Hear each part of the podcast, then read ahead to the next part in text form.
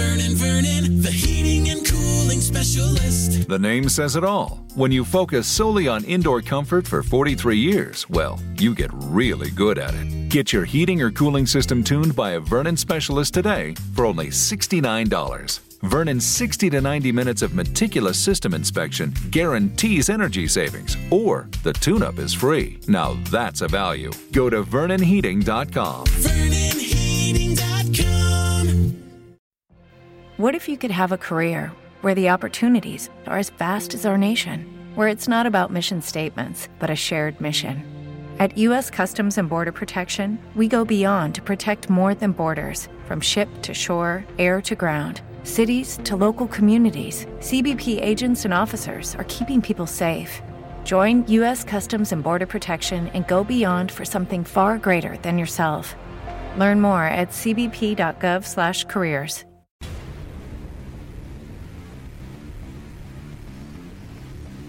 listening to Geekcast Radio on geekcastradio.com.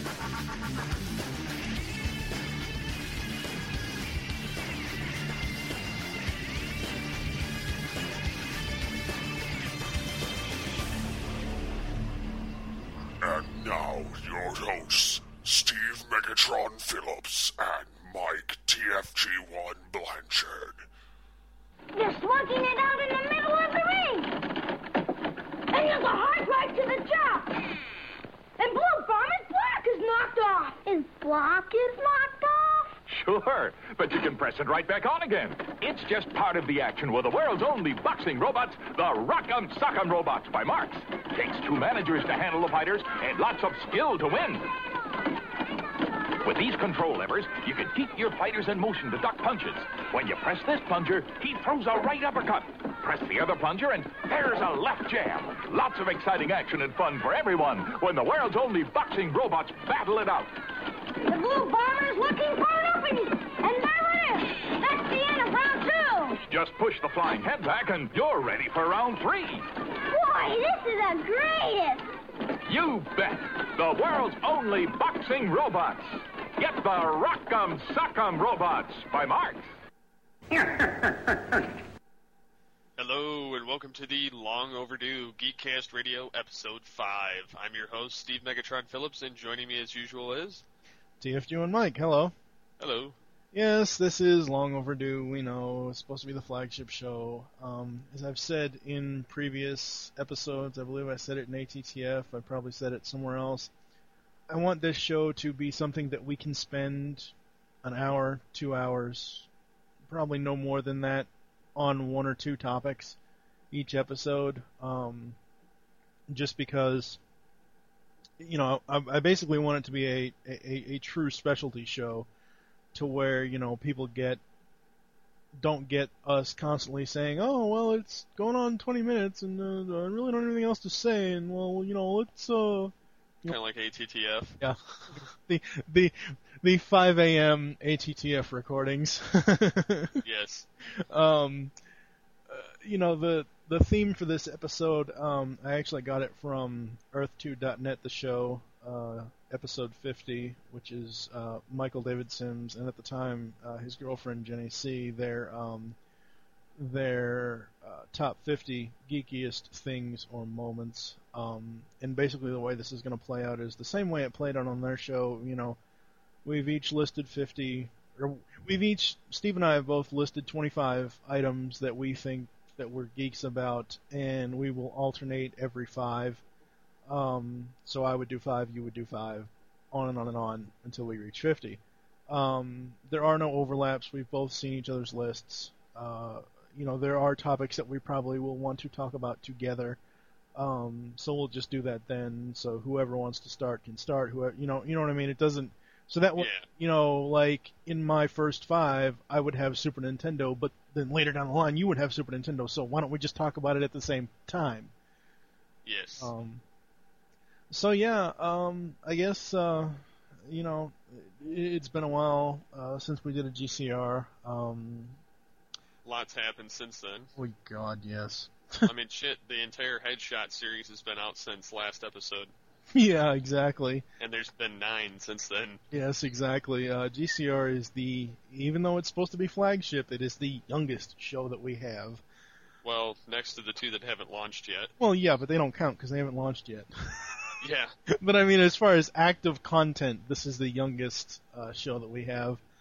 Um, uh, you know, I really, I'm, I'm not really going to go into the whole reviews thing. We will go into that um, eventually, probably at the end of the show, maybe. I don't know, but um, we haven't really gotten any reviews for this show yet. Um, there have been, there's one new review on iTunes for Toycast. Uh, Michael Wilson, my our our co-host and friend for TFG1, he wrote a review on TFG1. Um, you know, we'll go over that later. Uh, so what's been going on with you since since Thursday night when we recorded M Wire? Uh, not much. Uh, other than I've been in talks with uh, some people with the marketing um, for the Michigan's next uh, movie star. Uh, I've gotten a like a little press kit thing on the computer as well as uh, um, information on like who's going to be there and that kind of stuff. Cool. Uh, so, and I might I mean, I we should be going either way, Hmm. but um, it'd be cool if what's I hope plays out plays out Yes. on in terms of this. yeah. So, um, but yeah, there's definitely a lot of opportunities there. Uh, Geekcast Radio will be there. As, you know, I will be representing it obviously because I live here, but Yeah. um, yeah. So I'll, I'll probably have a special episode on that for Geekcast Radio. Um, it'll be like a uh, kind of like another sub series, but not really. It'll it'll be more so like a supplemental Yeah. type thing. That's fine. Um, I wish that I had the money to actually do the sponsorship thing in it because it gets your, you know, the the company name on everything. Yeah. That would be But- awesome. Yes, but it ranges from like almost ten thousand dollars Oh. down to a thousand. So Wow. I don't have any of that money. So Yeah, that w- Yeah. that would really suck. so yeah, it kind of sucks in that sense. But um, yeah, I'm definitely looking forward to um, getting involved with this as well as any other details I can get out of it.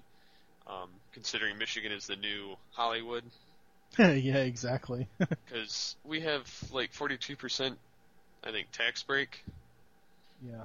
for filmmakers, so they more than make their money back here. And plus, I, I think it's because they have to hire actual Michigan people Mhm.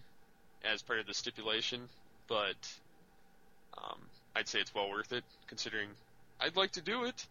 Yeah, exactly. Yeah. You know, either you know the reviews of it, uh, like screenings, uh, you know, whether it be voice acting or just various other aspects in it. I would love to get involved with it, um, and also bring GCR with it, of course. Yeah.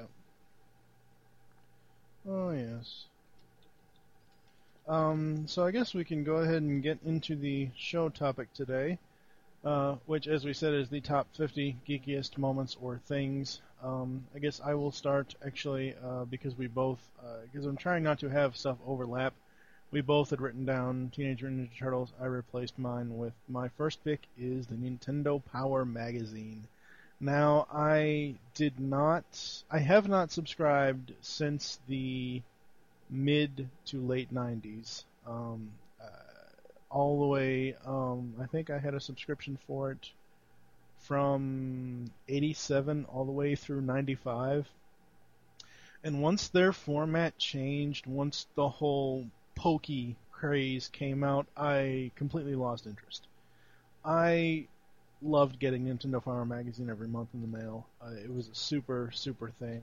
Um, I love the things that they did with it, um, especially right around the time that Super Nintendo had come out and The Legend of Zelda: Link to the Past uh, game came out. It was a very informative thing. Um, I'm actually probably going to try to go to their, I don't know if it's NintendoPower.com or I don't know. I'm going to try to find it online and see if I can get some back issues from the old issues that I used to have because I don't have any more issues of it. And uh, to be honest, the the magazine craze for you know for, for for gaming magazines, it seems to me that they're falling by the wayside. Uh, and the reason why I say that is because look at all these online outlets that you have. Um, you know, PlayStation.com, Sony.com, whatever, Microsoft, Xbox.com, whatever. Um, yeah, I do see an occasional, you know, video game magazine in like Kroger and stuff like that, but I don't know, it just seems like it's not relevant anymore. Well, they're slowly dying off, I believe, because not only is print being more expensive as well as advertising, when you can do it all cheaper and everything else online and get a broader um, exposure. Yeah. But you can. It's more informative online. They can include a lot more than what they can include in those 50 pages in the book. Yep. Oh yes, very, very much so. Um, you know, I it was a thrill to read the articles in this magazine. It was a thrill to have like a, a, a companion to uh, Nintendo, uh, whether it's the NES, whether it's the cartoons, whether it's the Super NES. Um, it was nice to have that and see the Nintendo characters in actual print. Um, I also remember having Nintendo. I don't know if it was Nintendo Power comic books or if it was just Nintendo comic books in general. I, am gonna have to search those out. I've been meaning to search those out. My mom got those for me one year for Christmas, um, and it was basically just stories taken from the games put into comic form, and it was really really awesome. Um, my next pick, actually, Michael Wilson, we recorded Toycast last night. We're recording this uh, sat- the, the morning after we recorded Toycast Saturday. Um, he had mentioned uh, he, during uh, one of our breaks, uh, he was playing around with one of his uh, son's ViewMasters. Uh, for those of you that may or may not remember ViewMasters, it's basically like if you went to Staten Island or you know some you know Niagara Falls, and you look through the viewfinders. It's basically the same thing but miniaturized and for kids, and it has individual slides of say a specific um, cartoon, toy, whatever. Uh, there, there, there were Transformers ones, there was He-Man ones, there was Thundercat ones, and what you do is you look through it, and on the right-hand side there's a a lever that you pull down to um, to move each slide, and it was just so cool. I, I, I had a ton of these things. They were just so so great. Um, it's just awesome.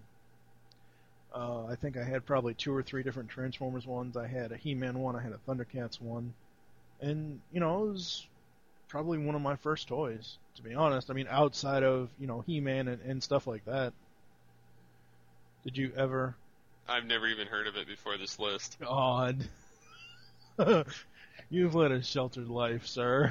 no, I've led a uh, where my parents get me action figures instead of everything else. So.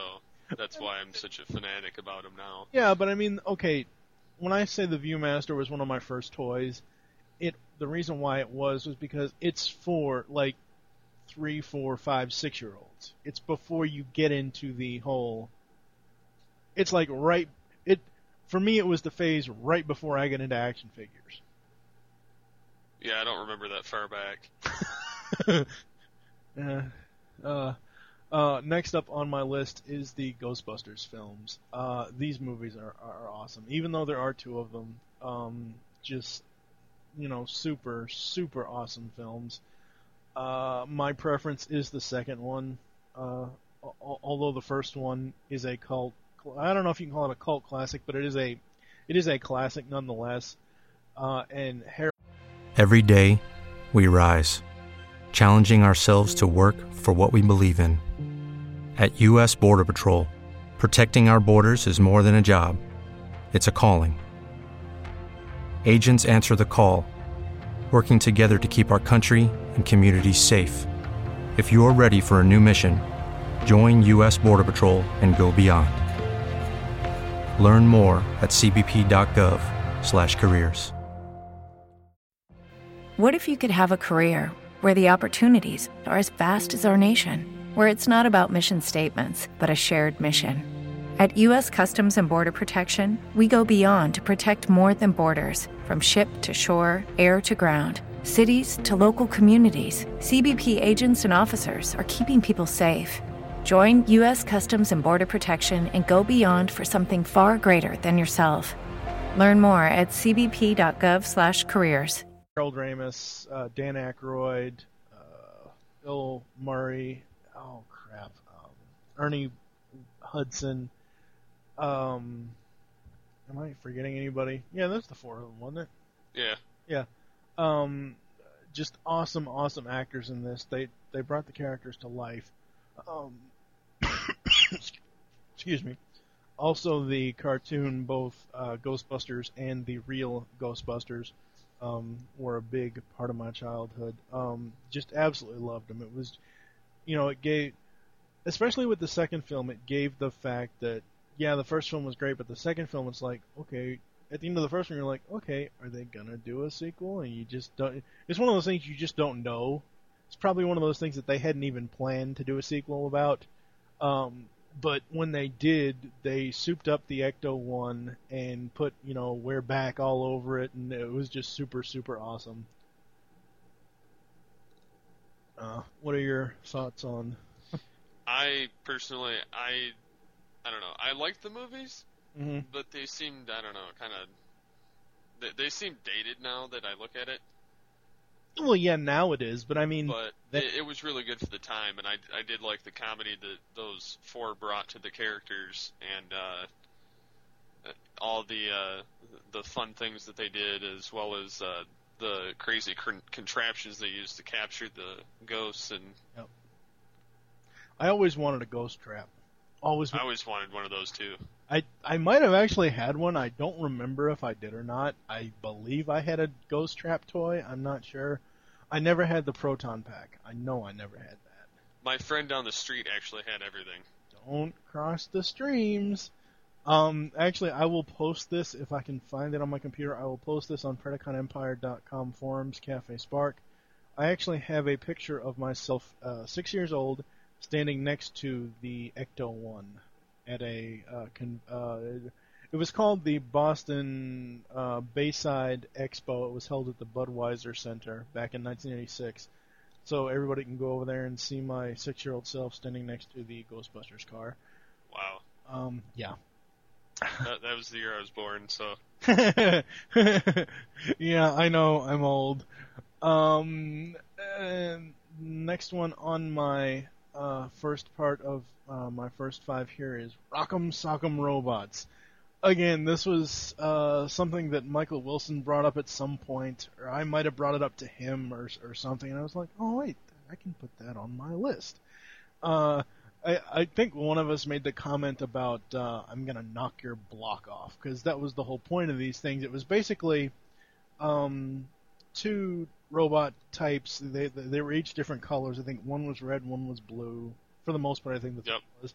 Um, and the whole point is, you know, you you move the you know the little controls around, you know, fight each other, and you basically eventually get an uppercut to the other one's head, and it just knocks his head off, and it supposedly sends it flying. I don't know if it actually did or not. I, I don't. No. I actually had them, but it just knocks it up like it knocks it up like two or three inches. I know in the commercials, it knocked the head off, and the the tagline was uh, "knock." I'm gonna knock your block off.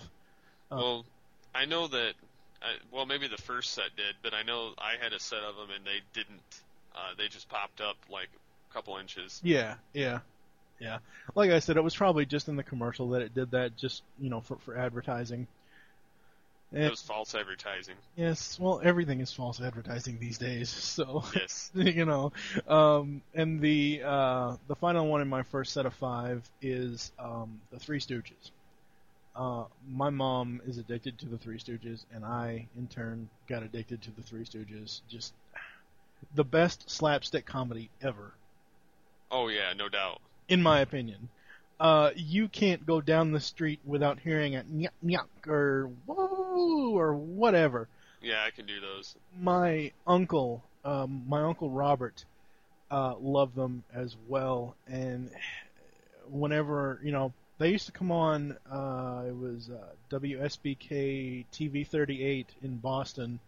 Uh, every sun- Saturday and s- I think it was every Sunday morning. Yeah, that was the thing. It was Saturday morning cartoons and Sunday morning Three Stooges uh, up there in Massachusetts. So um, whether I was at home at, with mom on, on a Sunday or whether I slept over with at my uncle's uh, that Saturday night, Sunday mornings was always Three Stooges. Um, and I really can't pick one because they, you know, between the three of them, because they all have different qualities that I like. Well, there were actually more of them too. Well, okay, There the was there was Shemp, and then there was like I think there was one more that replaced another guy. Well, what had happened was was okay. You have, I think the first group was Moe, Larry, and Shemp, and then Shemp left to do other stuff or whatever, and uh, their um, Moe's brother Curly um, came in. After Curly died, they wanted to replace him with someone like him, so they found this other person, Curly Joe something or other. Uh, my three that I like the most I, I like the episodes or the the shorts because they were actually the, I believe they were theatrical shorts, uh, is what they were, kind of like Looney Tunes. Um, was Moe, Larry, and Curly. I I like Shemp sometimes, but not always. I I I like the combination of Moe, Larry, and Curly the best.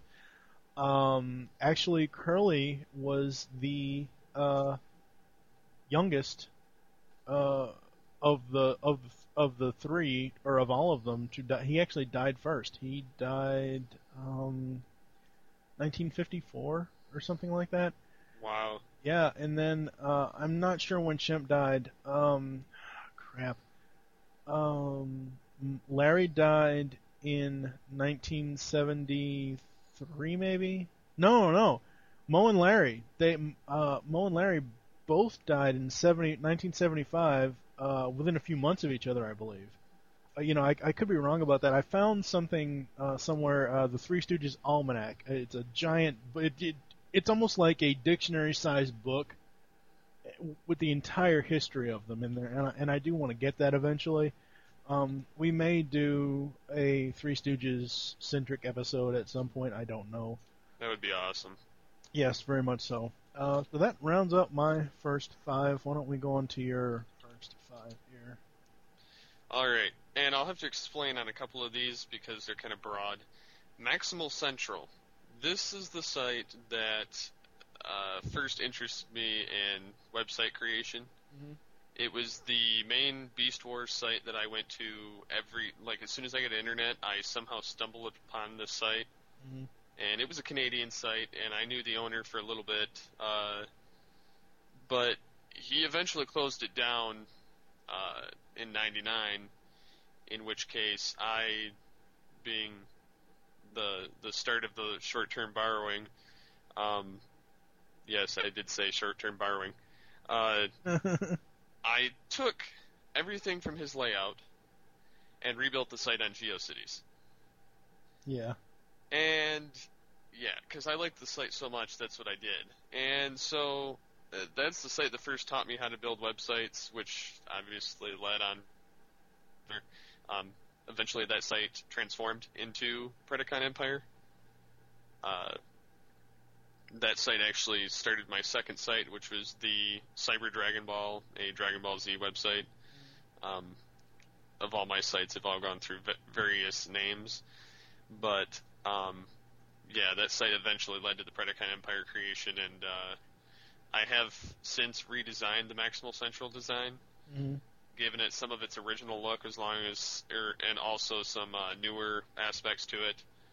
Um, but I was I was going to the, the plan was to relaunch it with things I didn't want to include in Predacon Empire, but I just said to hell with it and put that on the back burner and just kept the design. Yeah. So, but yeah, that was the first site that I ever got so interested in. I had to have a website of my own. Cool. The next on my list is Anderson ROMs, which also launched another website as part of the. Well, it started in the Dragon Ball Z site, and it became the uh, Emulation Gamer. Mhm. which also then became Emulation Archive as its dying name. Yes, I let this one go by the wayside too, but I have all the files for it still as well. Um, I had all the classic games such as like Donkey Kong, Mario, Mhm. the Pokemon games, the Ninja Turtle games, uh, just all those type, you know, fun games from the past. And I'd sit there and I was able to play them on my computer. Uh, technically, they're illegal past 24 hours unless you own the original game. I don't know if I even have all of them anymore, but I know I had them at one point. um, they're pretty easy to find online, but yeah, that that was what started me in my classic gaming route. yes. Um, anyways, I'm going to jump on to the next one because that's I don't have really much to say on that. I, I mean, I, I, I Uh, the Teenage Mutant Ninja Turtles. What's that? No, I no, I, I was gonna say, you know, I I've tried playing emulators online. It's not the same as as actually Oh no. Games. I mean, it's a, it's a nice thing to have, but uh, I would much rather play the games. But um, yeah, uh, let's go ahead and move on here. Well, the nice thing about emulators too is you can save at any point, restore. So if you screw up at a vital point, uh, you can go back. That was my method, so I never lost a life. Like if it was like one hit, you're dead. Boom, I never died. so it t- could take hours sometimes to get through the game, but it worked. Yeah. Um, anyways, Ninja Turtles is next, with uh, the movies, toys, games, Yeah. cartoon. Uh, that for me, I would say would be the first earliest series I can remember myself getting into. Because when I was uh, four years old or three years old, I had like the uh, drone and uh, the various. I had the sewer playset. I had the van. I had everything. Yeah, I didn't have um, too many of the. I, I had the toys as far as the action figures. I had Leonardo, Donatello, Splinter, April, Shredder, Rocksteady, Bebop. Um, but I didn't. Krang. Yeah, I had Krang. Uh, actually, I had Krang, but I didn't have his body. I had both. I had the little miniature one and the big one. no, I didn't. I didn't have the big one. I just had the little miniature one. Um, Teenage Ninja Turtles when it hit, it was like okay. You have the '80s. You have He-Man in '83, Transformers, Voltron in '84, Thundercats uh, in '85, Silverhawks in '86. 1987 hit and all of those cartoons that I just mentioned, or toy lines, or whatever, uh, are are super awesome. They all have their own, you know, 25, you know, you know, 20, 25 year history. When Teenage Mutant Ninja Turtles hit, it was a phenomenon. It, I think, since Thundercats, it was the first time that people were clamoring for toys. I remember we could not find toys for this stuff anywhere when it first came out because it was so popular. Um, but yeah, uh, uh, what what else do you want to say about this? Well, like, uh, for instance, what is your favorite movie out of the the four that have been out thus far? Um, with, of course, another one on the way. I would have to say,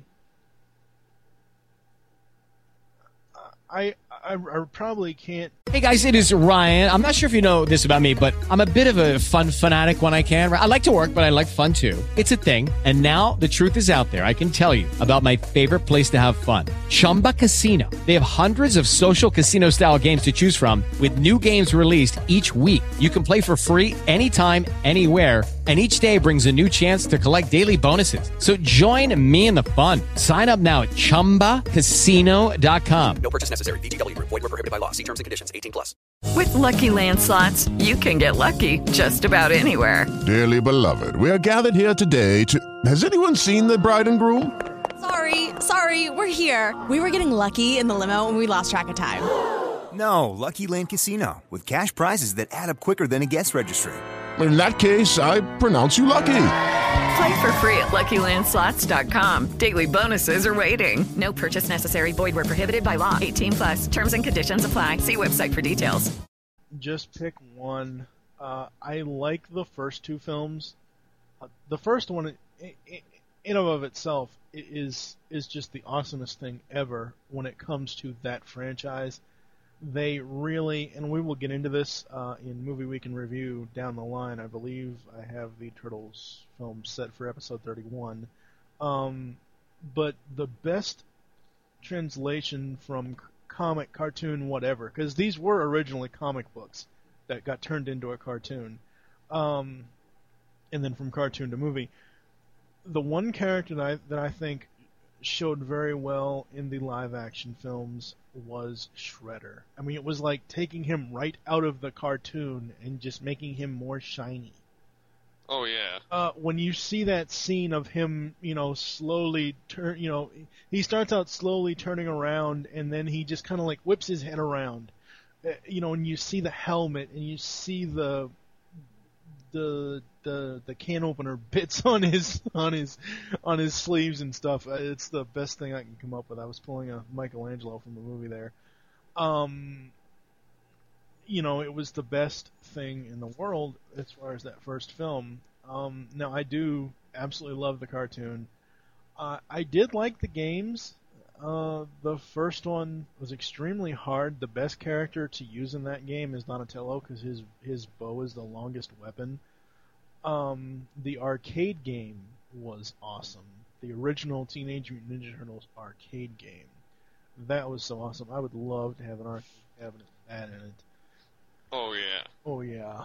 Um, the other games I'm not too thrilled about. I didn't really like any. I didn't like two. I didn't like three. Uh, when Super Nintendo came out in '92 and they released Teenage Mutant Ninja Turtles 4: Turtles in Time, it was originally released in the arcade, and I do like the arcade version. Um, but I like it. I like having it on Super Nintendo as well. The arcade version was awesome because you could have four people playing at once, just like the original Teenage Mutant Ninja Turtles arcade game, I believe.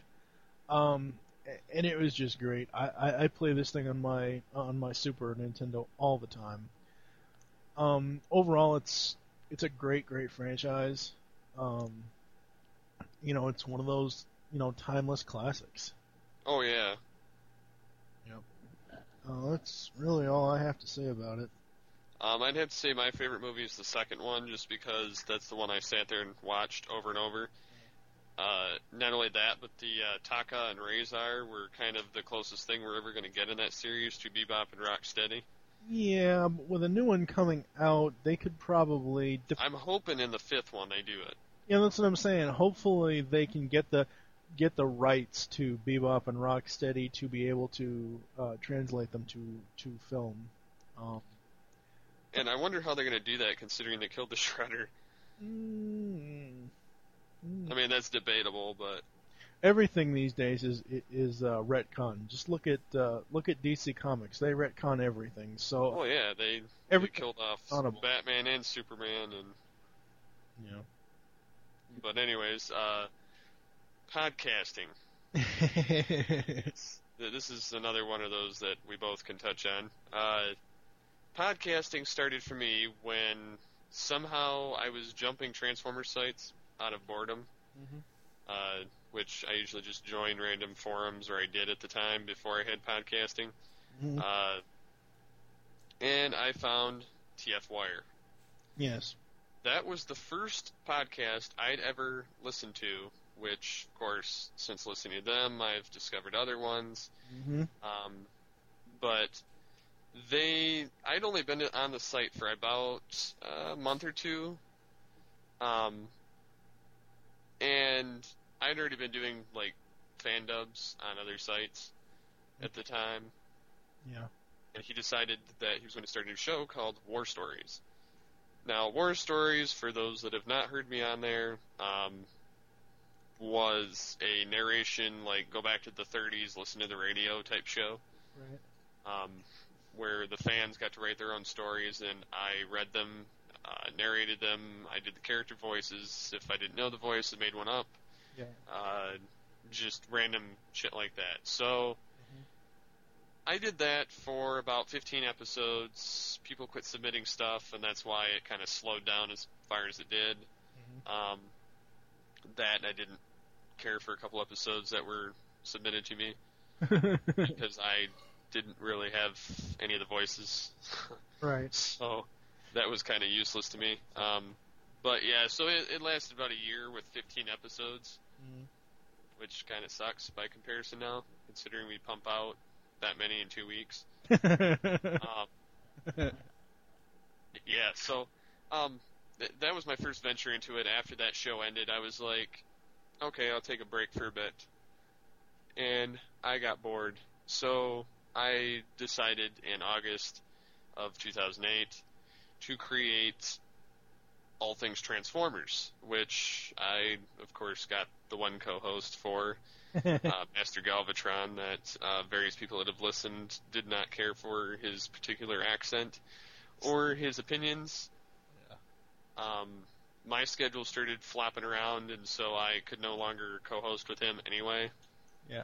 So I did some crappy solo episodes by myself. and then that is how I met you, is through, I believe, uh, not only Twitter, which I also started in that time. I think it was Twitter where we where we first uh, started talking to each other because, you know, I had just joined Twitter then, and um, I uh, I don't know if it was before I protected my updates or after.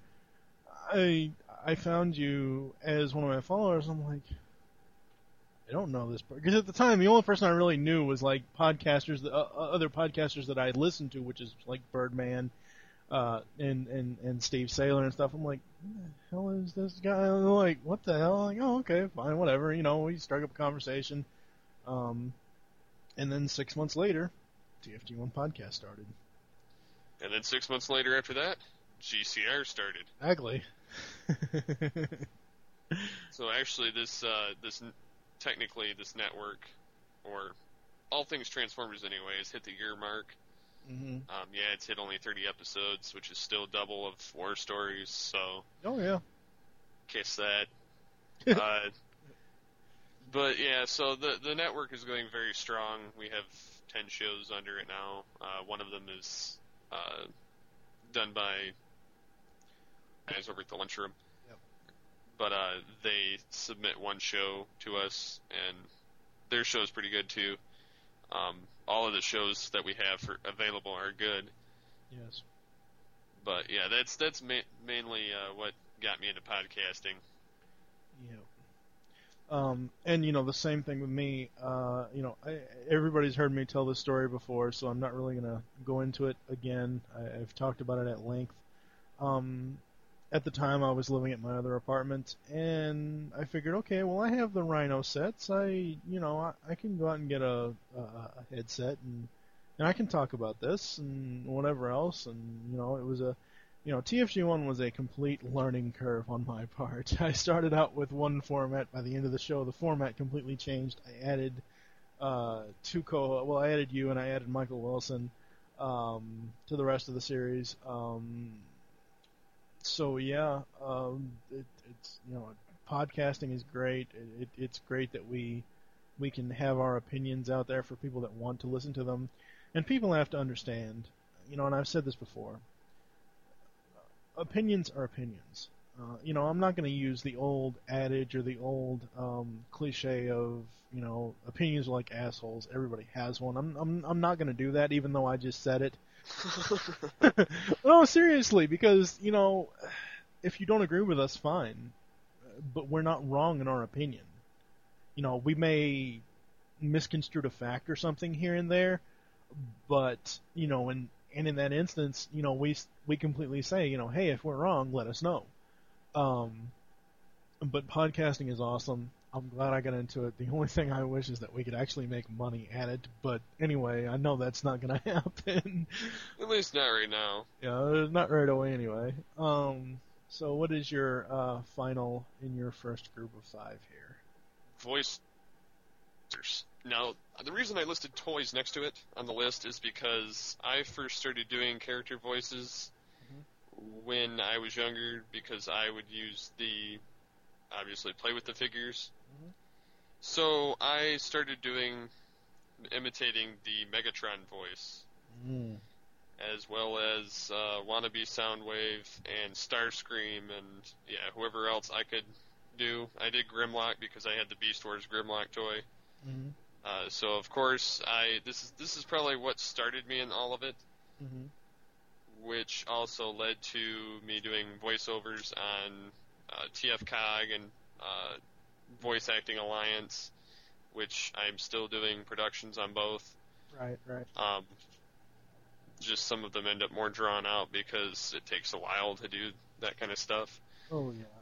Uh, but yeah, and then that's what, of course, led to TF Wire's War Stories, which you know, of course, leads to everything else. Yeah. But yeah, that's that's what started me doing the voices and just watching random movies. I get goofy sometimes and decide, oh yeah, that voice sounds funny. I can do that, and I did it and add it to my giant list. What was um what was the voice you do at work that you're yelling all the time? You had said a couple months ago that you're doing somebody's voice outside. Um and just basically yelling at the top of your lungs. Was it I don't think it was Beast Wars Megatron, was it? No, I honestly I don't remember because there's a lot of them I do. I don't yell them at the top of my lungs, but uh, I get strange looks for some of them. yeah. Yeah. Uh, considering I've walked by customer cars doing uh, Beast or G1 Starscream and Megatron arguing with each other. That's what it was. Yep. I remember that now. That's what it was. Because yeah, that's that's the most awkward situation when you're walking by and you're doing a voice talking to yourself, and then all of a sudden somebody's staring at you yeah. that you didn't expect to be looking at you. So Oh, yeah. Can imagine. Um, do you have anything else to say about voiceovers in general? nope, I'm pretty sure that's done. Okay, well, we are going to take a quick break. We've already gone through 10 of the 25 on the list, and um, yeah, we're going to go into a break. We'll be right back.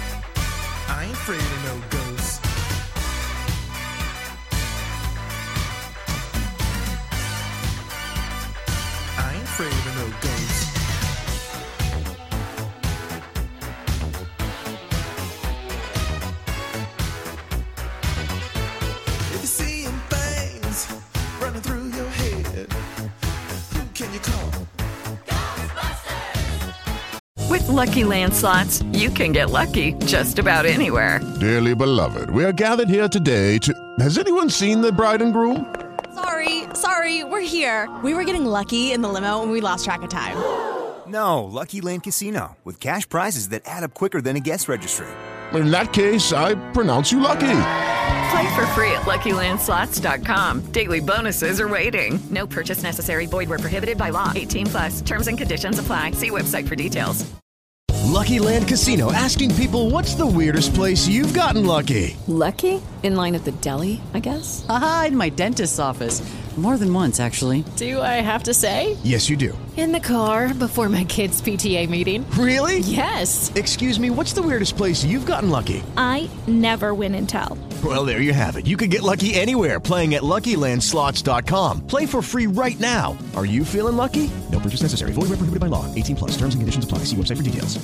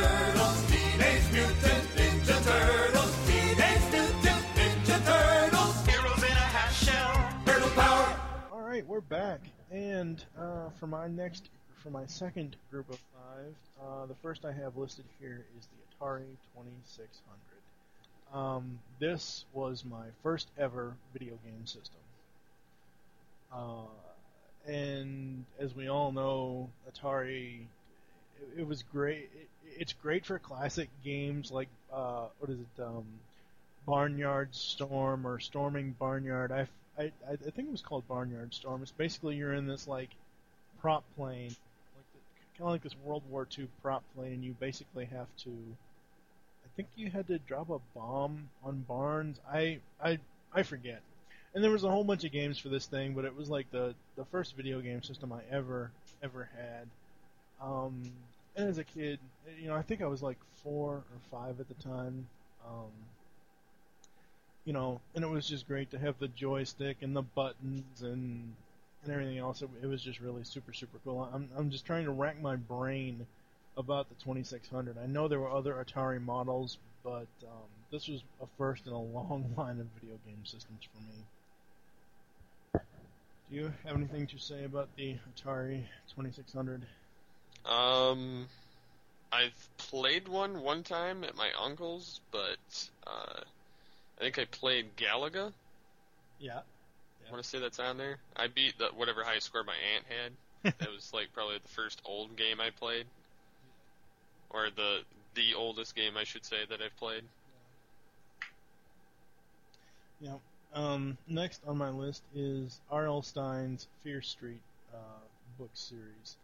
Um, I got into these when I was, I don't know, um, probably 12, 13, 14, somewhere around there. Um, just awesome, awesome storytelling. Now, as everybody knows, I'm not really into horror or anything like that, but these books have awesome, just an awesome storytelling thing. Uh, the first one I ever owned was uh, called The New Girl, um, and it was basically one of those things. It's kind of like you know going through you know middle school, high school, whatever um, type of stories, and then something freaky will happen to somebody or whatever. Um, and it was just they're, just awesome, awesome reads. I wish I could get the whole series um, of books. Of course, it's probably going to cost me an arm and a leg. Not really as far as being collectors type deals, but just um, just finding them and you know at you know five ninety nine, six ninety nine a book. You know, it's and there's like oh I think he has like over a hundred of these. that's 105 dollars for the whole series. I mean, I'm probably wrong in saying that, did you ever read these or anything like this? Um, I have read them actually. Uh, I didn't read very many of them, but I, I and I don't, of course, remember any of them because I haven't read one since probably uh, middle school. But um, yeah, I do remember that they were very, very well written. Uh, it, some of it was funny, but a, a lot of it was, you know, trying to scare the hell out of you. Yeah. Uh, but it was a good uh, scare the hell out of you for a younger kid's mind. Oh yes, very, very much so. Um, and then of course, Mr. Stine would go on to do uh, Goosebumps and stuff like that, which is actually for me it was more scary. I really didn't care for Goosebumps at all. Um, I liked Go ahead. monster blood out of the Goosebumps. That was probably the only thing I liked out of that whole series. um, yeah, I really wasn't into it all that much. Um, the next one on my list is the Hardy Boys Case Files books. And it's actually funny. Um, the author that's listed on these is Franklin W. Dixon. The person doesn't exist. Oh, nice. Well, the reason why I say that is because when these were first written as just the Hardy Boys Mysteries or whatever it was, um, they were uh, written by this guy. I forget what his name is, and I I'm not going to try to even pull it up uh, on. Uh, I believe it was a Yahoo GeoCities page that I found, and it's probably gone now. Um, that um, got all these authors together and said, "Okay, we need to write these books." and so that's it's a moniker or a, a pseudonym or well, whatever, um, a, a pen name for someone. Uh, but um, and it was like you know 10, 10 12. It, it was basically a whole writers con- an authors consortium uh, type of deal. Um, but the case files books uh, saw Frank and Joe Hardy, who are basically they were high schoolers um, and their father was a, I believe he was a Fenton. I believe he was a he's either police officer or a detective or he, he was something. Um, and they have to go on adventures. Um, and you know they they live in the fictional town of Bayport, which is kind of like it's kind of like a suburb of New York City. I, it, it it's based on the whole that northern part of the eastern seaboard. Uh, and just awesome, awesome read. Great, great storytelling. Um, I remember the first one I ever had was number 42, The Last Laugh. And it actually ties into the next pick of mine, which is uh, the convention phenomenon, or comic book conventions, or whatever you want to call it. Um, which I'm not going to talk about just yet. I'm not done with Hardy's yet. But um, just, you know, great, great stories. Um, I again, this is another collection that I would love to obtain all the books for again. At least numbers one through, I believe, 180 was the one that I read up to.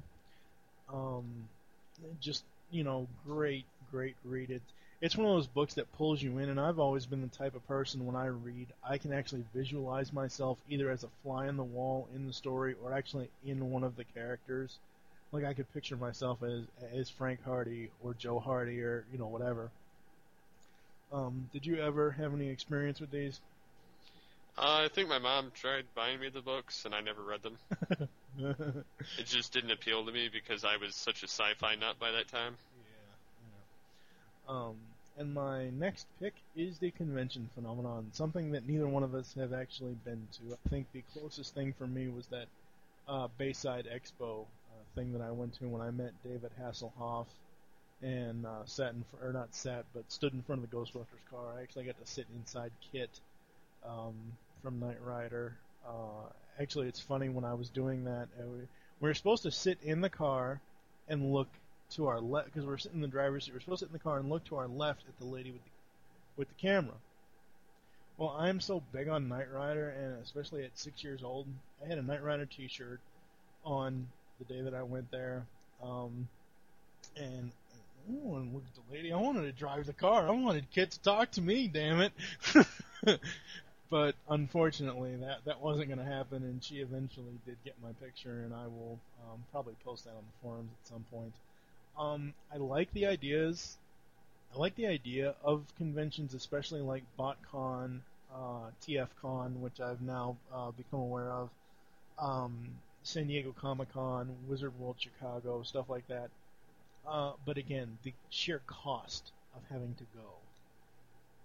Yeah, I, I would say that that would be about the only thing holding me back. Because I would love to go to a convention. Yeah. Um, The only convention I've been to has been the Star Trek convention. that was out actually in the same city I live in now, which at the time was like it was a 20 minute drive. My dad took me, and I met the actor uh, John de Lancie, who plays uh, Q in Star Trek: The Next Generation, as well as DS9 and Voyager. Wait, the Um, character named Q.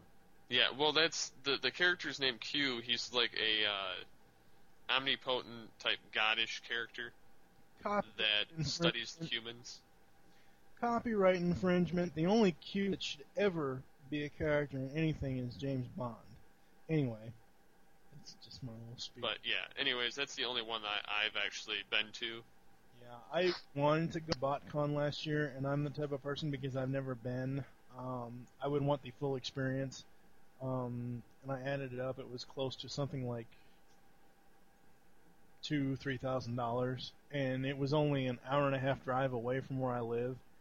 Um, so, but yeah, I didn't get to go. Overall, I, I think it's great that they, that there are conventions for different um, things like like Transformers, like GI Joe, like just overall in general. With Lucky Land slots, you can get lucky just about anywhere. Dearly beloved, we are gathered here today to. Has anyone seen the bride and groom? Sorry, sorry, we're here. We were getting lucky in the limo and we lost track of time. No, Lucky Land Casino, with cash prizes that add up quicker than a guest registry. In that case, I pronounce you lucky. Play for free at LuckyLandSlots.com. Daily bonuses are waiting. No purchase necessary. Void were prohibited by law. 18 plus. Terms and conditions apply. See website for details. With Lucky Land Slots, you can get lucky just about anywhere. This is your captain speaking. Uh, we've got clear runway and the weather's fine, but we're just going to circle up here a while and uh, get lucky. No, no, nothing like that. It's just these cash prizes add up quick. So I suggest you sit back, keep your tray table upright, and start getting lucky. Play for free at LuckyLandSlots.com. Are you feeling lucky? No purchase necessary. Void where prohibited by law. 18 plus terms and conditions apply. See website for details. general uh, Comic Con itself, uh, where these artists and creators and people and you know you can, you know, will, will come out and you can actually meet them. Uh, I think it's an awesome, awesome thing, and yeah. Uh, and my um, final uh, pick in this uh, in this pick of five for me is the Super Looney Tunes Mickle, uh, McDonald's uh, Happy Meal toys.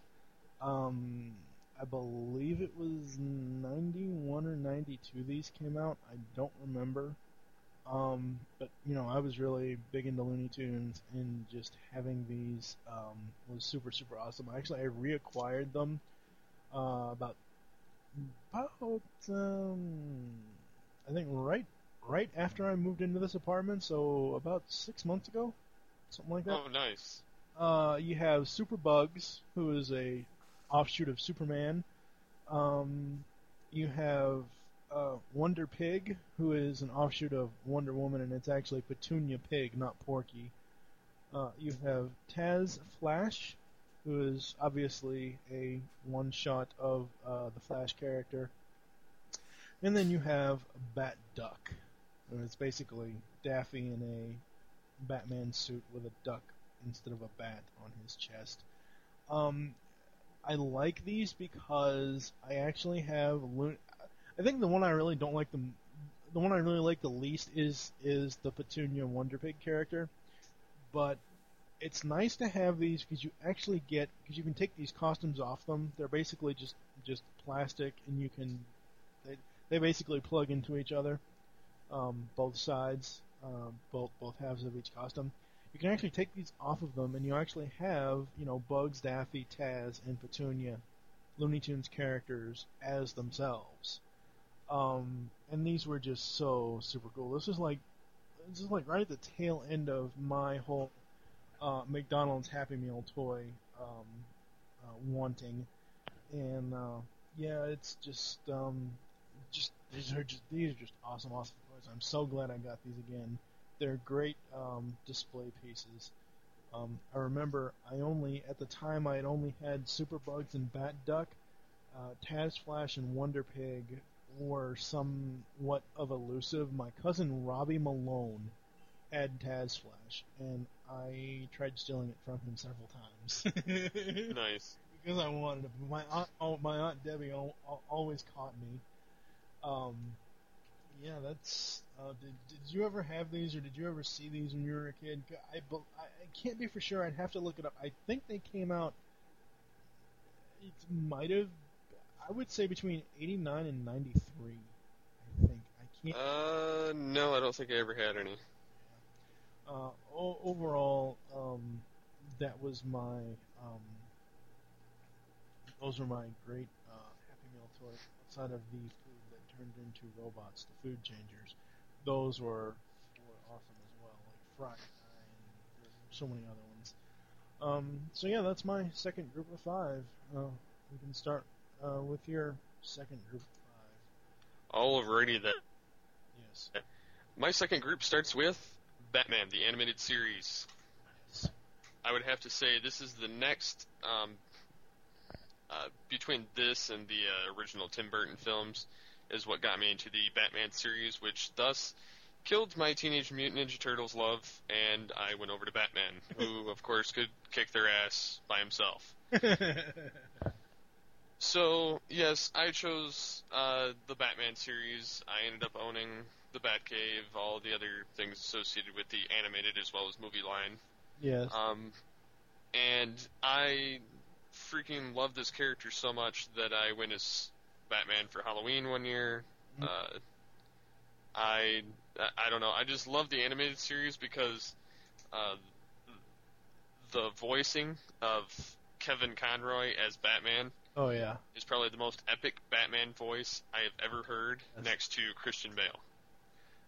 Um, I really can't compare. I would say for me, Kevin Conroy is the only voice for Batman animated.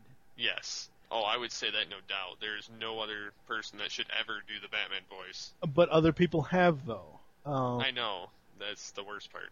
uh, especially Jeremy Sisto in Justice League New Frontier. He butchered Batman, I think. But anyway, I, I, I understand Justice League New Frontier was heading towards, uh, you know, the Silver Age, fine, whatever.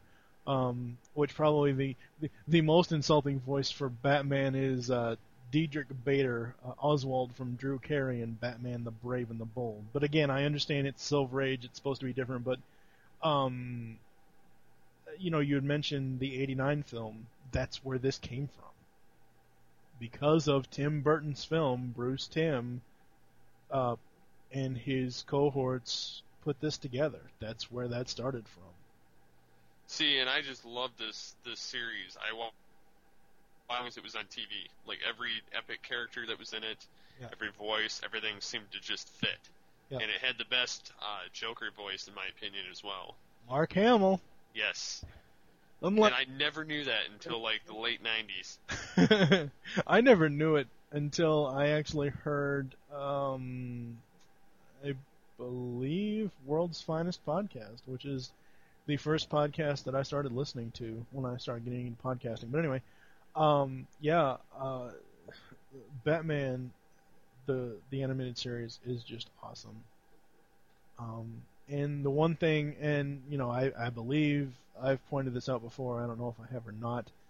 If you just watch Bruce Wayne and Batman in that series, Kevin Conroy brings to the role is that he is the only person to ever, animated anyway, to ever change his voice between he he takes them as two characters. Like Bruce Wayne is on the left, Batman's on the right. So he has like this soft tone type of thing for Bruce Wayne to be calm, cool, collected. But then he has this gruff, higher type of deep thing for Batman. Oh yeah, I love that too. And the fact that he can change it in an instant Like there's a couple of episodes where he's in the Batcave and Commissioner Gordon calls him, but the the commissioner's actually looking for Bruce. So you think, e- even though you see Batman in the costume, you think he's going to answer the phone as Batman. He's like, "Oh, hi, commi-" you know the you know the Bruce Wayne voice. Oh, hi, Commissioner. You know how are you? But you see him in the Batman costume talking as Bruce Wayne, and it's just it's it's not really creepy, but it's just weird to see that. And I thought it was so so awesome. Um, what are your other thoughts on this? Um, it's definitely one of the most owned series of the 90s. Yes, very much so. There is now a complete animated series. You can get it uh, pretty much anywhere online. You can probably get it in a lot of stores, uh, retails. I actually got mine at Best Buy for I believe seventy four ninety nine, which was twenty five dollars off the retail price. Um, I believe those are, I believe those are you know while supplies last like l- like li- limited quality uh, quantity thing, and it's actually sitting in my uh, on my DVD shelf on the very top uh, on my animation shelf, um, and it, it, it's just awesome. Yes. And, And I guess for the next thing on my list, I'm going to jump over to Beast Wars. yes, Yes. The series that started everything for me. um, this series is what um, got me into the liking of the 3D tunes, as well as um, the the voicing, and uh, it, this introduced the only form of Transformers I knew at the time, um, and got me very interested. Uh, this was more so a transition series. Uh, it got me off of like four different other shows that I watched in the morning. Um, but yeah, I just love this series. The 3D in it is epically awesome. The the voice acting, um, the progression of characters, how they um, are introduced, how they are randomly killed off, or how they um, evolve through the series is just great. Yeah. Yeah, I you know, um, eventually we will get to this obviously because we have Beast Unleashed podcast. Um, Beast Wars was a series for me that it didn't really take at first. Um, it it, just didn't. I, I- I don't know why. Um, I didn't really realize because I grew up on G1. I grew up with the animated movie. I, you know, that's because you know, obviously, you know, we're a, a few years apart in age. Of course, I'm older. Not to rub it in or anything because I, I hate being older. But anyway, um, you know, there was a drought between 87 and 96 as far as a cartoon for Transformers. As I mean, outside of G2, uh, but as far as like from G1 to Beast Wars, there was a drought. and You didn't have a Transformers cartoon, and it came on. I didn't know what it was. Honestly, I, I had I had no idea what what it was until I actually sat down one morning at 6:30 and I watched it. And while I do like it, and I did like it then, it's something I'm gonna have to watch again. Um, and of course, I don't have the DVDs yet. I need to get those. Um, I just I think it it's an awesome series. It does have really cool characters. I've seen some of the stuff on YouTube and online. I've downloaded some of the stuff that you have on your site, on on on the site on Predacon Empire. Um, but uh, again, it's something that I want the DVDs for, so I can actually see it in excellent quality. Yes, unlike uh, degraded and Yeah. staticky. Yes, exactly. Um, and stuff that cuts out at certain points, not really during the episode, but like the intro and stuff like that. But anyway, um, you know, I really, really enjoyed it. I think it was an awesome uh, uh, evolution of Transformers. Um, and then, you know, I know, I know yours, your specific pick is Beast Wars, but we can't talk about that without talking about Beast Machines. No. I got the DVD set for Beast Machines a few months ago, and I sat through, I believe it was 36 hours, a day and a half, watched the entire series, all 26 episodes, just all at once, and I, I just couldn't stop watching. I could not. It's like one of those things that that makes you do a like a like a not really a double take, but it's something that sucks you into the point where the animation is so spot on. It is so awesome. The music makes the show. Uh, it's like you know, like I said before, I've said it, you know, other places. Uh, once we get to doing Beast Machines on Beast Unleashed, I'm pretty much going to be the complete optimist about it because I'm not going to have a bad thing to say about the any of the episodes from Beast Machines. Uh, and, and again, I really can't comment yet on Beast Wars because I haven't watched it again. Uh, so, but yeah, uh, overall, I you know, both series are, are awesome. Oh yeah, no doubt. No doubt. Yes. Anyways, to jump ship onto my next item, Yes. uh, X-Men the animated series. Mhm. This was my one of my favorite Marvel television shows, um, quite possibly my favorite one because uh, I loved the character of Wolverine. Um, this I also got comics related to X-Men as well for a little bit, but um, th- this is one of the series that just um, I I love to watch. I, after I got out of school, um, it I don't know, just the the voicing for it was good. Um, the animation was great. It it just, I mean, other than the the whole Phoenix saga, which I'm not too fond of. What? That was awesome. Well, it was awesome, but eh, I don't know. Some of the things were kind of far fetched. but I, I mean, I'd probably have to see it again to really make another really good opinion of it. That- But There are DVDs for it now. Yeah, well, unfortunately, my money's tied up. Yeah, no, I know. If I'm I'm just saying. it wasn't, I would be getting a complete series of GI Joe and Transformers, and then I'd be working my way to other shows, such as Batman and the like. But yeah, this is definitely one of my favorite uh, Marvel animation series.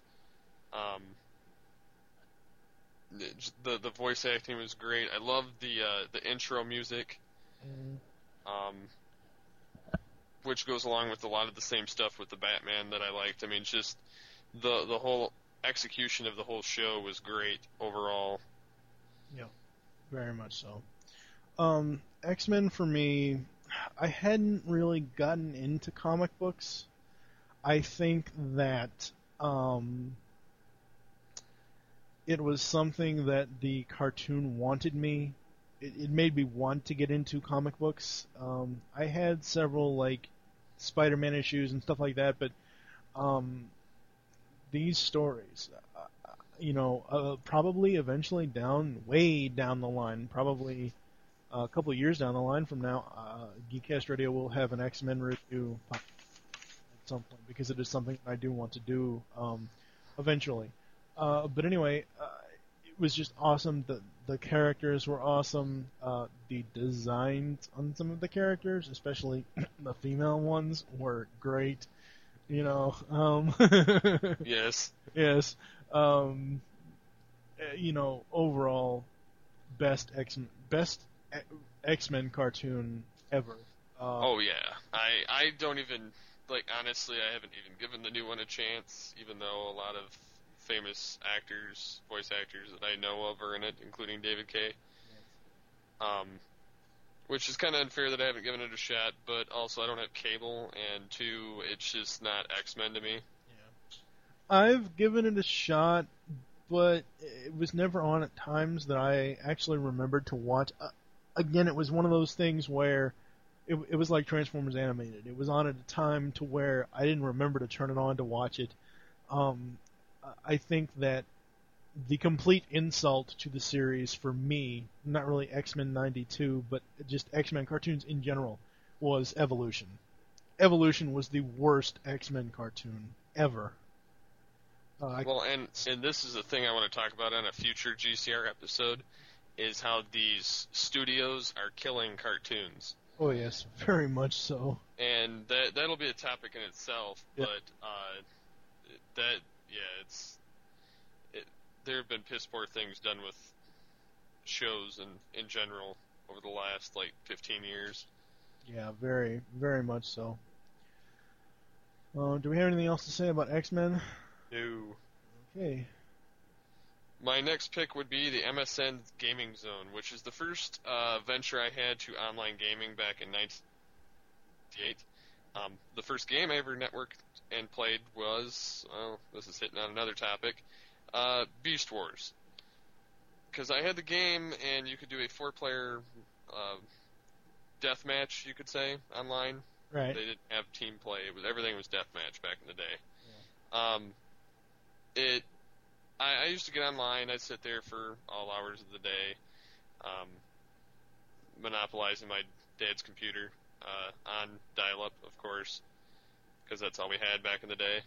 Right. Um, which it, it kind of sucked because you'd lag quite a bit, and if you get kicked offline, the the character would stay on the screen and you could shoot them, but nothing would happen.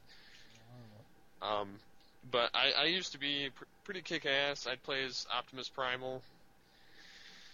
I think I only lost one match, and that was because three people ganged up on me after I annihilated all of them separately. Huh. Yeah. And you could get like up to, or you just had to like blow away their their health. I mean, you only had the one life, so. um, yeah, I I used to be pretty uh aggressive. Um, use the monkey mode. I'd freaking knock him in the lava pit. And I'd kill one, and then I'd go after another one, knock him into an area where there's turrets everywhere, and then I'd pick up an item, and there's more turrets. I'd blow them away, and I'd be in a safe uh, shield zone. yeah, so I was pretty brutal in that game, but that was what first got me into all the online gaming, which uh, further jumped into other ones, such as like Unreal Tournament and that kind of stuff. Right, right. Um, I really have no experience with this, so I really don't have anything to comment on it about. Awesome. I'll move on. um, and my my next pick is GI Joe. Yes. Um, and the reason why I write the DiC series is that was my first experience with GI Joe, next to the GI Joe movie and the toys. right, right. Um, I had 12-inch figures of Cobra Commander, Snake Eyes, Duke, Talking Duke, and uh, Destro, which are, I believe, in my dad's attic. um, yeah, kind of makes me want to get them out now. But uh, um, but yeah, the the DiC series is what actually got me into the whole GI Joe phenomenon. Uh, I owned the movie of the '87 movie, Right. which of course is awesome, and I finally have a copy of it now. But um, the the designs for the DiC series kind of sucked, um, or the animation for it Yeah. in general, because Sunbow obviously does much better Yeah. quality work. Yeah. But I did like the the things that some of the characters they introduced, um, some of the more kind of sci-fi-ish stuff, along the lines of like Street Sharks and that kind of stuff. hmm Um, but I did like the Cobra Commander with the battle armor. He never again since the first series used um, his silver mask. Right, right. He did use the blue um, hood as well as the battle armor, Yeah. but um, that was pretty much where I got to like Cobra Commander. Just because he's freaking crazy. But yeah, this I, I definitely love GI Joe. Um, that I will be spearheading in the future as soon as I have time to actually sit down and watch the rest of them and do reviews, and then uh, meet up with a co-host online. Right. Um, but yeah, I will be doing that show shortly. Yep, and that is your final pick for this set of five. I think that we are going to take a break because my next pick of five, um, I have a lot to talk about, so we'll be right back.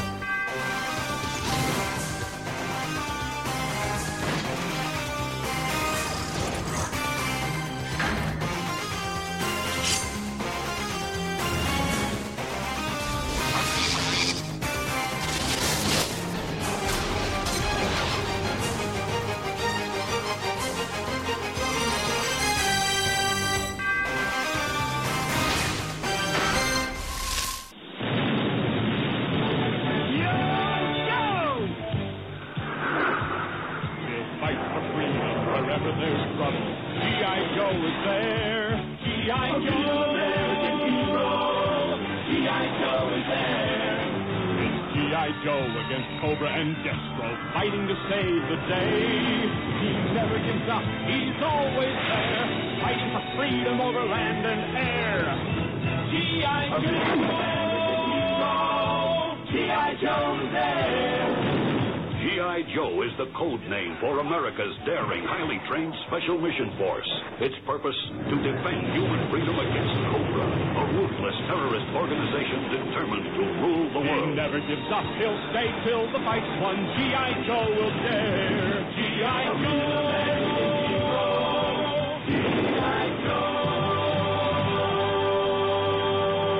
All right, we're back, and my next pick, uh, my next five picks. Uh, the first one I wrote down was Sesame Street and the Muppets. Uh, much like the Three Stooges, this was um, completely hilarious. Both uh, Sesame Street the show and the Muppets, as far as Kermit, Miss Piggy, Fozzie Bear, Gonzo, Scooter, um, uh, what's what's what's the um, Beaker and uh, Bunsen and, and Beaker. Um, The guys that sat in the balcony. oh, well, yeah, well, yeah, the yeah the Muppet Show, but no, Bu- Bu- Bunsen and Beaker. Bunsen was the scientist, and Beaker was the one that shit always happened to him, like he Yeah. get blown up. But yeah, as for the the guys, this uh, uh, Sadler and Wa- I think it's I think it's Stadler and Wal- and Waldorf. I I don't know if it's Statler or I, I believe it's Stadler is what it is, but I don't know. I, I'm gonna have to look that up. Um, but as far as Sesame Street, Sesame Street, along with Mr. Rogers, even though I'm not going to talk about Mr. Rogers, those were my two educational programs in the morning before school. It's basically like kids today watching that dumb fucking purple dinosaur. Well, actually, they don't even watch that anymore. They got a lot more uh, retarded shows. Well, yeah, I know. Hello, it is Ryan, and we could all use an extra bright spot in our day, couldn't we? Just to make up for things like sitting in traffic, doing the dishes, counting your steps, you know, all the mundane stuff. That is why I'm such a big fan of Chumba Casino. Chumba Casino has all your favorite social casino style games that you can play for free anytime, anywhere with daily bonuses. That should brighten your day a little. Actually, a lot. So sign up now at chumbacasino.com. That's chumbacasino.com. No purchase necessary. Group. Void were prohibited by law. See terms and conditions. 18 plus. It is Ryan here, and I have a question for you. What do you do when you win? Like, are you a fist pumper, a woohooer, a hand clapper, a high fiver? I kind of like the high five, but if you want to hone in on those winning moves, check out Chumba Casino. At chumbacasino.com, choose from hundreds of social casino style games for your chance to redeem serious cash prizes. There are new game releases weekly, plus free daily bonuses. So don't wait. Start having the most fun ever at chumbacasino.com. No purchase necessary. VGW Group. Void were prohibited by law. See terms and conditions. 18 plus. But I'm just saying it's, it, even though I'm not comparing Sesame Street to Barney, hell no, not at all. But I mean, I'm saying it's it's that same type of educational type of programming. Uh, the best other thing I can compare it to is maybe Blue's Clues.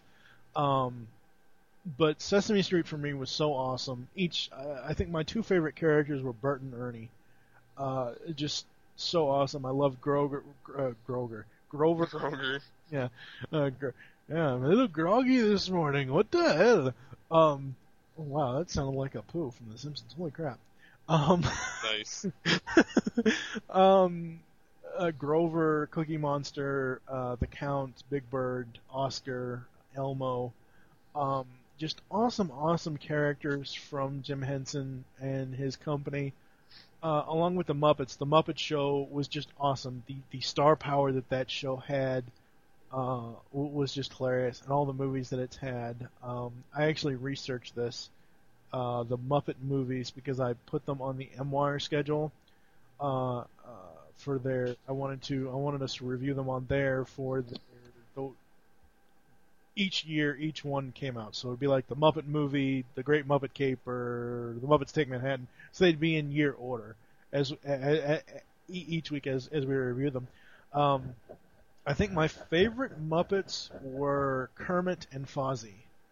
Waka waka waka. Fozzie was so awesome. Um, and then of course, you know, you have Miss Piggy with the hi yeah. She would karate chop anybody who came between her and Kermit. Uh, just awesome, funny, funny things. Just, just great, great memories all around. Um, I actually have the first two seasons of the Muppet Show on DVD. I need to get the third season. I don't know if the fourth has come out yet. I, I hope it does. Um, what are your memories of either uh, Sesame Street or the Muppets? Hello? Hello? Steve? Alright. What the hell? Where I was on the phone, dude. Oh, well, Christ, you should have told me that. Sorry. what are your uh, memories of Sesame Street and the Muppets? Um, Sesame Street. Uh, I used to watch that when I was little. I also went to the Sesame Street Live. Um, the Muppets. Uh, that was another show I liked to watch quite often. Um, I mostly like the the comedy bits in it, uh, the mockery of other movies. Um, Yeah. As well as the guys in the balcony. Pigs in space! Yeah. Yep. But yeah. Yeah, it was just an awesome, awesome thing. Uh, and it's something that if I ever do have kids, that I will definitely show them. Um, my next pick is uh, the A Team. Uh, this show was was so so awesome.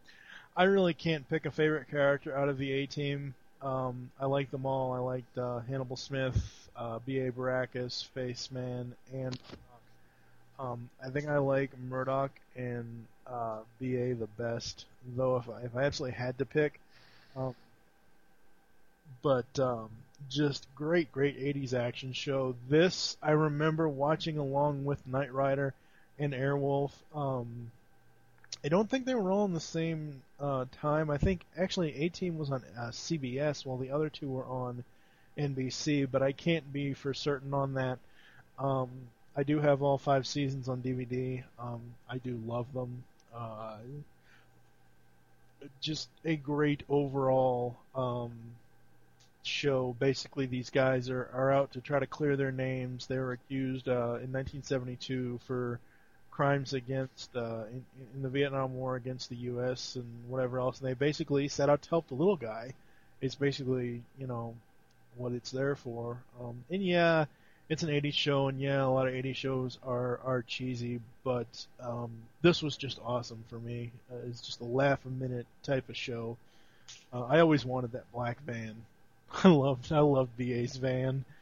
Um, do you have any memories or anything on the 80s? Yeah, I used to watch this when I was little too. Um, I I used to sit down and watch it with my dad. Um, I I did like the the pranks that they'd sometimes have to pull off or whatever to get away from the government, as well as uh, help out whoever contracted them. Yep. Um, had the great Mr. T. Oh yes, oh yes, very much so. I pity the fool. yeah. Ah, pity the fool.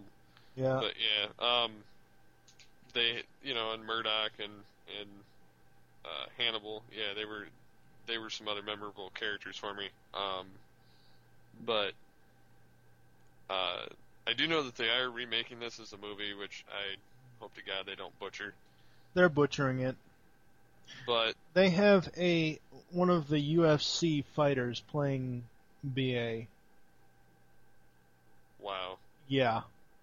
Look on uh, Geek Tyrant's Twitter at some point, and it, it or look at geektyrant.com, um, and it's listed over there as a as a story, and it's just, no, not at all. I w- much rather would watch the '80s series than uh, a remake film of it.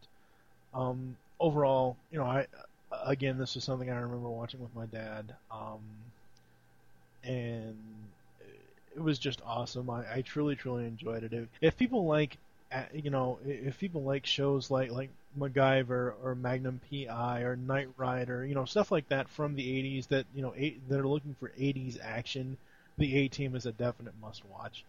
Um, yeah, going on to my next pick here, uh, I am picking Thundercats. Uh, this was another 80s cartoon that I absolutely watched all of the time.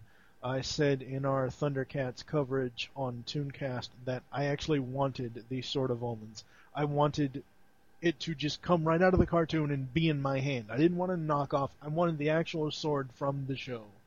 Uh, although I know that's pretty much impossible, but um, it was just awesome.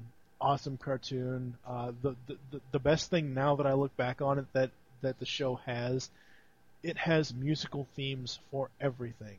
Each character had a theme. The vehicles had themes. The the villains had themes. Um, it was just just way way awesome. Um, do you have any uh, memories on Thundercats? Uh, all I remember is pretty much Lion-O and uh, Snarf. Snarf. Yeah.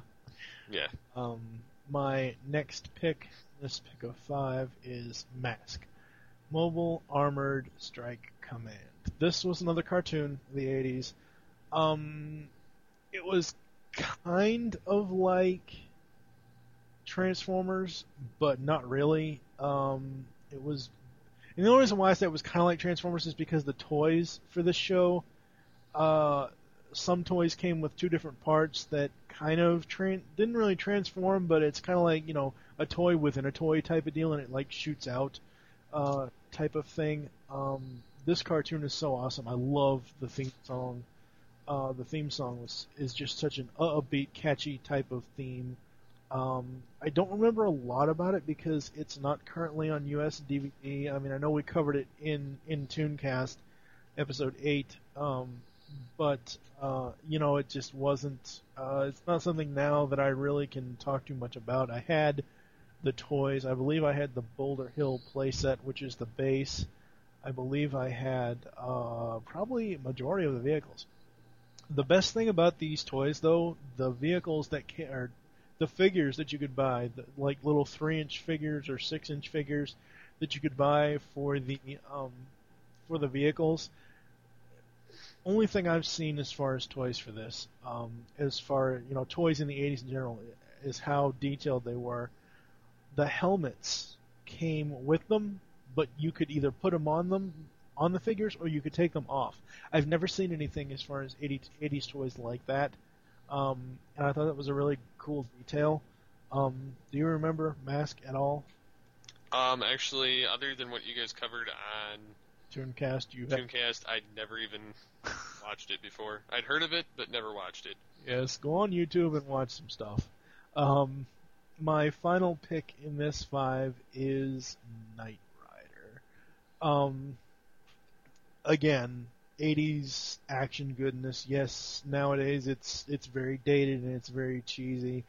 Uh, but again, you know, David Hasselhoff as Michael Knight and William Daniels as KITT, you know, the best action slash comedy team ever. Uh, the first episode I ever remember watching was from season four, was called Killer KITT, where um, a former uh, Foundation for Law and Government uh, employee uh, was jaded over uh, being let go from the foundation and created a computer program to basically take over KITT, and it turned uh, him evil basically. Um, and it was just it was just an awesome, awesome episode. I do have the complete collection, complete series uh, DVD set. Um, actually, it's not in the other room. It's currently in the pawn shop. I need to get that out this week. Um, anyways, it uh, it was just such an awesome, awesome, awesome series. Um, it just, uh, you know, just great. Um, a lot of good themes with it, a lot of good comedy, uh, a lot of good action stunts with, with turbo boosting and, and, and stuff like that. Um, so yeah, that's um, Knight Rider is just so so awesome. I'm glad I have it on DVD. Um, so what are your uh, memories on Knight Rider? Um, I like the Feeny voice. Yep. Which I'd first heard in Boy Meets World, Yeah. as well as um, I like the theme of the show. Uh-huh. Yeah, Uh, the show is awesome. Other than that, not even watched it. So many shows I've not seen still. well, you stop leading a sheltered life and uh, and get out there and watch some stuff. Um, we're gonna take another quick break, and we will be right back.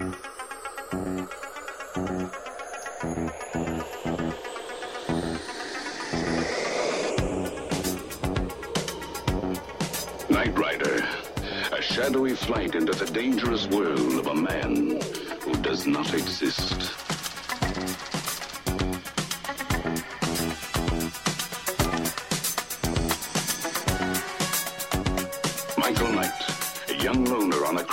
To champion the cause of the innocent, the helpless, the powerless, in a world of criminals who operate above the law.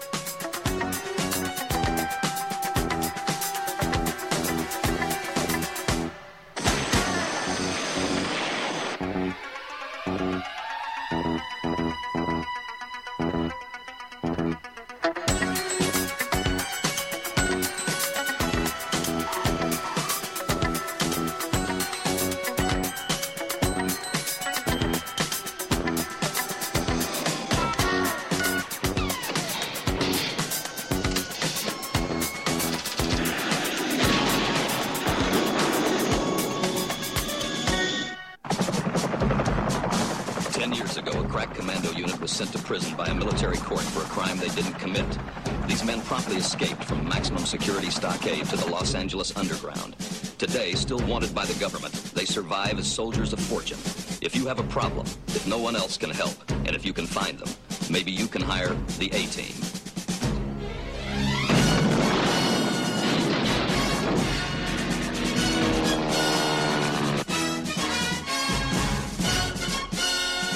With Lucky Land slots, you can get lucky just about anywhere. Dearly beloved, we are gathered here today to. Has anyone seen the bride and groom?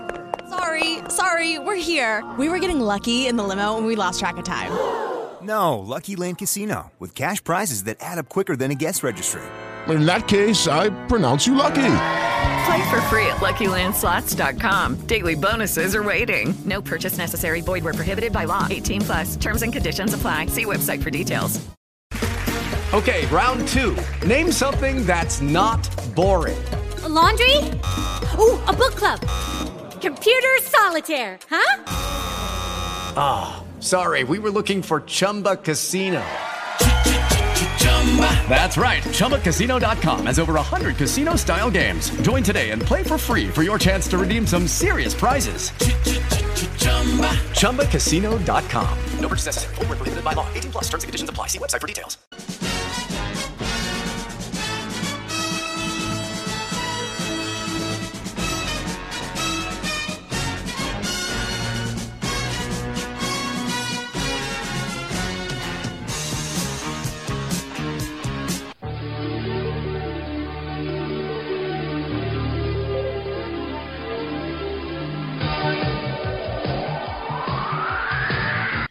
All right, we're back, and we um, last thing we talked about was Knight Rider, and I'm not done talking about it. I remembered a few things that uh, this show, again, like A Team, was a show that I watched with my dad. I actually had one of those. Oh God, what are they called? Um, it was a plastic car you could sit in. I forget what the hell they're called.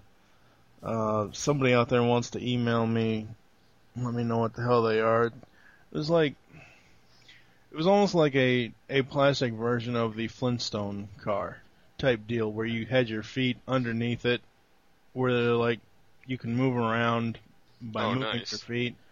Yeah, but I had that, and I would always get in that and sit in that and watch Knight Rider when I was six years old. Um, just an awesome, awesome show. Great effects for the time that this show was out. Um, you know, turbo boost, uh, the voice for for KITT, which you know is William Daniels, who most people uh, outside of the '80s generation will know as uh, Mr. Feeny on Boy Meets World. Feeny. Yeah. Uh, Feeny, Feeny. yeah. Uh, okay. Anyways. Yeah, Sean's not here, buddy. Yeah. yeah, No, no. it's not Sean. It's uh. Um. Oh, Eric. Yes. Yeah, Eric. Uh, okay, yeah, we'll. Does we'll, the Feeny we'll call? figure it yeah. Um. Oh, what was it? Uh, you know, and, and I actually had to do a a double take when I first saw Boy Meets World because I'm like, wait, what the hell is KITT doing on Boy Meets World? He's the enforcer teacher. yes, exactly. Um, and then you know another thing about Knight Rider we really can't uh, ignore, seeing as how we are huge Transformers fans. Uh, Peter Cullen was the voice of KARR for uh, I believe one uh, one or two episodes, and then they replaced him with Paul Frees, who has now passed away. Um, Knight Rider was just overall um, probably if I if somebody but you know and I always make this reference if if somebody puts a gun to your head and you have to choose something what would you choose? Uh, for me as far as favorite a- 80s TV shows that's it. If I absolutely had to choose one and only that would be it for me. Um, yeah some of the plot lines in it are recycled and they are pretty much the same things um, overall uh, I really, really enjoyed it. Um, that's pretty much all I have to say about it, uh, and we're going to get into Steve's next five picks. What are they, sir? They start with Diablo 2 and the online gaming. I first started playing this uh, probably shortly after playing the Beast Wars game online, and I pretty much just played it on my own to begin with. It's a like massively multiplayer game. Um, Mhm. You can. Oh yes, I'm boring you. No, no, sorry. I, no, I'm just joking. Yes. I had to throw in some humor. Yes. Um, yes, but basically you get to walk around in the olden days and hack and slash at your enemies, which it's a very fun game to do so. It's this game is over 10 years old now and still uh, has a huge, huge fan following Mm-hmm. to the point that uh, Blizzard, the publisher of it, um, is now working on uh, Diablo 3, which looks epically awesome compared to this version, and I cannot wait for its release, which probably won't be this year at all. Probably like late next year at, at earliest. But um, it's a very addicting game. You go around, you hack and slash, like I said, and uh, there's evil villains that you've got to defeat in every act, and there's five acts in the uh, original Diablo 2, and the expansion there's one act. So you get total of six acts. You go through normal, hell, and nightmare modes basically, and I'm sure I had that order mixed up.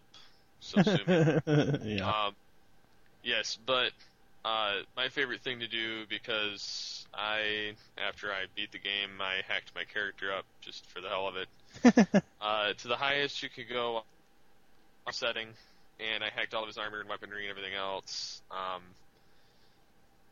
I had because I was a necromancer. You're only supposed to raise so many skeletons and a golem and all that crap. So I, I could at, at a time have 91 guys running around the screen, Yeah. defending me, and I just stand there and watch them beat the hell out of everything. That's funny. yes, but yeah, it. I mean, you could deathmatch in the game too and everything else, but I tended to not do that as much, uh, considering I lost a lot of money doing that, like fake money, but it it sucked. But yeah, so that that game overall was one of my favorites um, from the early 2000s, and uh, definitely one that I still play off and on again today. Yeah, I've heard of it. I don't think I've ever had any experience with it. I'm not really into games like that. Uh, I don't know. It's just this just this just me though. Hmm. Well, I mean, normally I'm not in games like that either, but this is about the only one that I will do that with, besides StarCraft and uh, Command and Conquer type-ish games. Yeah. So, on to my next one is Super Smash Brothers, the Yes. series. Yes.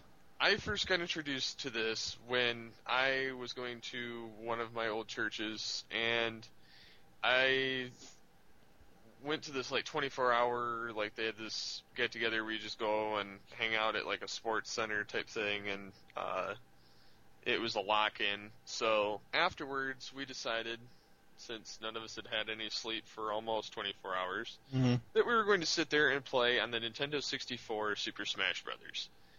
This is where I first got the the knack for playing this game, as well as the itch to continue with it. hmm Um, the original game sucked balls. Like it was good, but it sucked by comparison. It was good for the time and I- the and the system it was on. Oh yeah, no doubt about that. But each incarnation's been better than the last for the most part. Yeah. Um, but yeah, I played the game so long after everybody else had already passed out from the lock-in and wait 24 hours that my eyes literally sealed shut. I could not see, so I had no choice then to sleep. wow. Yeah, that that was how long I played. I played so long, my eyes were bloodshot and like just running, and they they would not stay open. And so yeah, I I ended up sleeping, but wow. that was the game that got me into it all. Then when the GameCube came out, the first game I purchased was Super Smash Bros. Melee, which I would have to say by far the characterizations in it, um, as far as the special moves, um, has got to be the best, considering the speed of some of the characters have been slowed down. f- The latest incarnation of it, Mhm. um, but that was one of my favorite games. I beat that all the way through, and thus in doing so, when I got the Nintendo Wii, I purchased Super Smash Bros. Brawl Yes. Which has a shitload more characters. You get Solid Snake, you get Sonic, which Sonic is one of my favorites in that game. Um, Yeah. I hated Samus between all the other ones because that was the one that I could charge up a blast and hit people from behind and really screw them over. Uh, Samus is still pretty good in this game, but is very slow by comparison to the melee version. Mhm. So I just use Sonic for the most part because I've got enough moves with him that Yeah. it doesn't matter. But this this series is definitely a a fun game if you like button mashers. Yeah. And it does take a lot of skill to do because uh, I've had my ass handed to me numerous times doing it online. Yes. Um, Well- I have handed my, other people their ass before too, Yeah. but more so than not, I'm going to get my ass handed to me online if people are actually still playing it online, which I don't see very often anymore. Uh, I'm not sure. I I was not um, in on the melee version or the newest version of, of Brawl. Brawl looks awesome. I, I I've seen it. Uh, the main exposure I had with this series was the original N64 game. My only issue with the N64 and anything Nintendo has done past uh, Nintendo or or any of the company, basically it's Nintendo or Microsoft has done past the Super Nintendo days or Sega Genesis days, is the friggin' controllers. Everybody knows I have a mild case of cerebral palsy. I play video games one-handed. I have a picture of this. I will show it to you. I will put it on the forums. Um, uh, so when people were all excited about the first Smash Brothers game, I was like, oh, okay, cool, so I'll try it.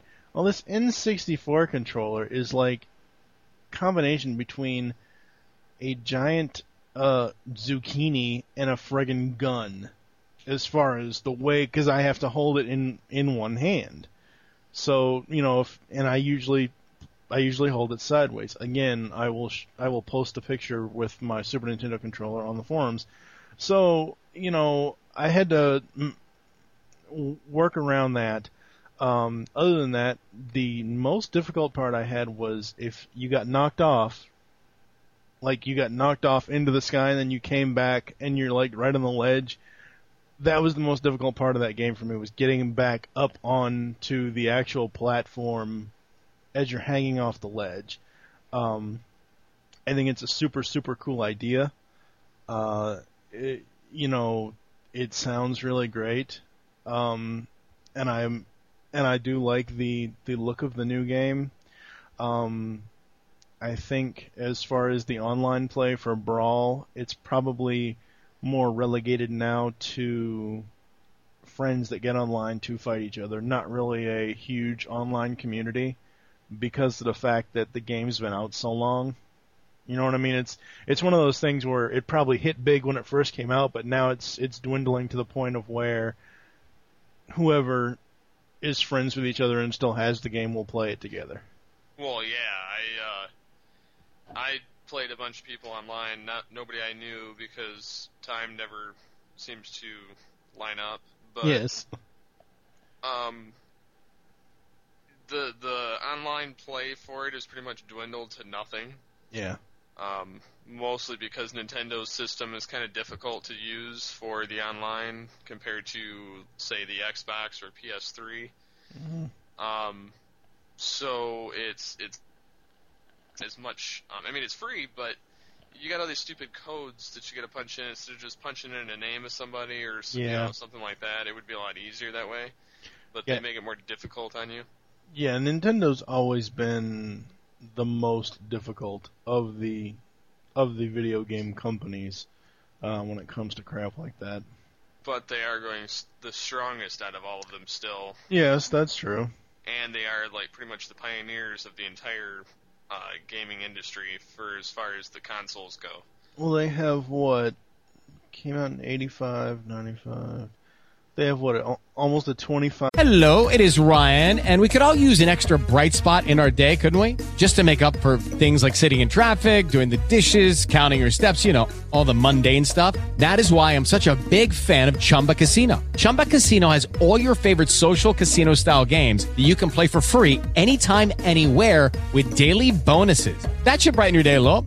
Actually, a lot. So sign up now at chumbacasino.com. That's chumbacasino.com. No purchase necessary. VGW Group. Void were prohibited by law. See terms and conditions. 18 plus. Purchase new wiper blades from O'Reilly Auto Parts today and we'll install them for free. See better and drive safer with O'Reilly Auto Parts. oh, oh, O'Reilly Auto Parts. five year year history now, as far as since the Nintendo Entertainment System came out. So I mean, yeah, you know, hey, good for them, but still, make shit easier, Nintendo. Oh, Not that they listen to this podcast, but no, but I know they're getting about due for either another update to the Wii or another system pretty quick Yeah. here in the next year or two. I don't know if they would have. An, I mean, of course, Nintendo, as, as we all know, is is very uh, closed doored. They're very they play stuff very very close to the vest. Oh, you don't even know anything until it happens. No, I know. No, I know exactly. I mean, you don't know. I mean, they're more secretive than Apple is. Um, you know, you you don't know shit until it hits. But um, I, I seriously doubt that they're gonna come out with a new system this early. Yeah, I think they're gonna ride out the Wii for a little bit longer. Yeah. They're gonna wait and see what Xbox and uh, PS, you know, three come out with next, and uh, you know, Microsoft and Sony before uh, they make any decisions. Yes, and I know this is this is supposed to be a talk on your on on Smash Brothers, but I mean you you you, know that that Nintendo is has always hit up the family market, the family friendly market, especially with that Wii Fit, and now they're trying you know basically trying to make video games different ways for people to exercise together. Which it works. I mean, Which it works, it's people. fine. You know, I'm But- not not knocking it, but I'm just saying that's that. I don't think you're ever gonna see from Nintendo an actually Nintendo licensed game that is like Mortal Kombat or or something like that with that violence level because they're they're basically the Disney of of video games True. that's just that's the image that they've maintained over the last 20 you know 20 25 years and I don't think they want to screw with that. No, I, I'd have to agree with you on that. Okay. What's Well, next? My next pick is the Super NES, Yes. being the this was the first system I ever played. Uh, I used to have a friend that used to live across the street from me when I was growing up, and uh, he had a Super Nintendo, and I did not. Yes. So, guess what we did most of the time? Played his Super Nintendo. Exactly. yeah. Some of the key games that I remember playing on that were uh, Super Mario Brothers All Stars, uh, Super Mm. Yeah. Mario World, Yeah. Aladdin. Yeah, I played that on Genesis, not on Super.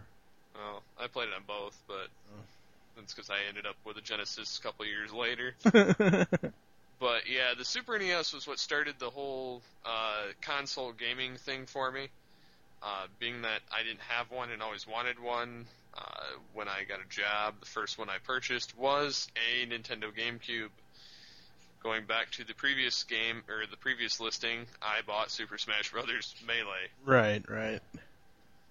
But yes, that that was the system that pretty much started everything for me and uh, got me wanting to uh, stay with, for the most part, Nintendo's end of it. Yeah.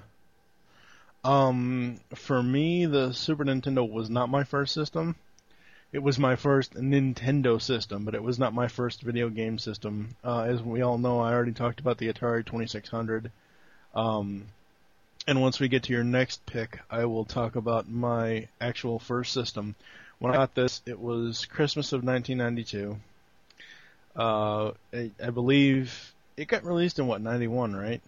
Or did it come out Um, 92? I think it might have been 91. I don't know though. I I'd have to check. I'm, I'm not sure.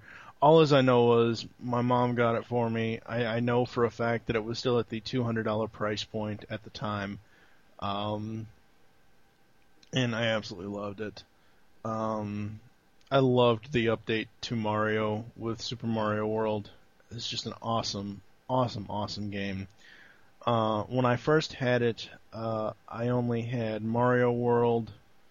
Uh, I had Wings two. I, I don't even know. It was it was like in the it was like in the very very early release stages of the system, like when there weren't that many games for it yet. Um, I so wanted the Legend of Zelda game, but I never had it. Um, I don't know. Donkey Kong Country came later. That came in '94. Uh, I had already um, gone.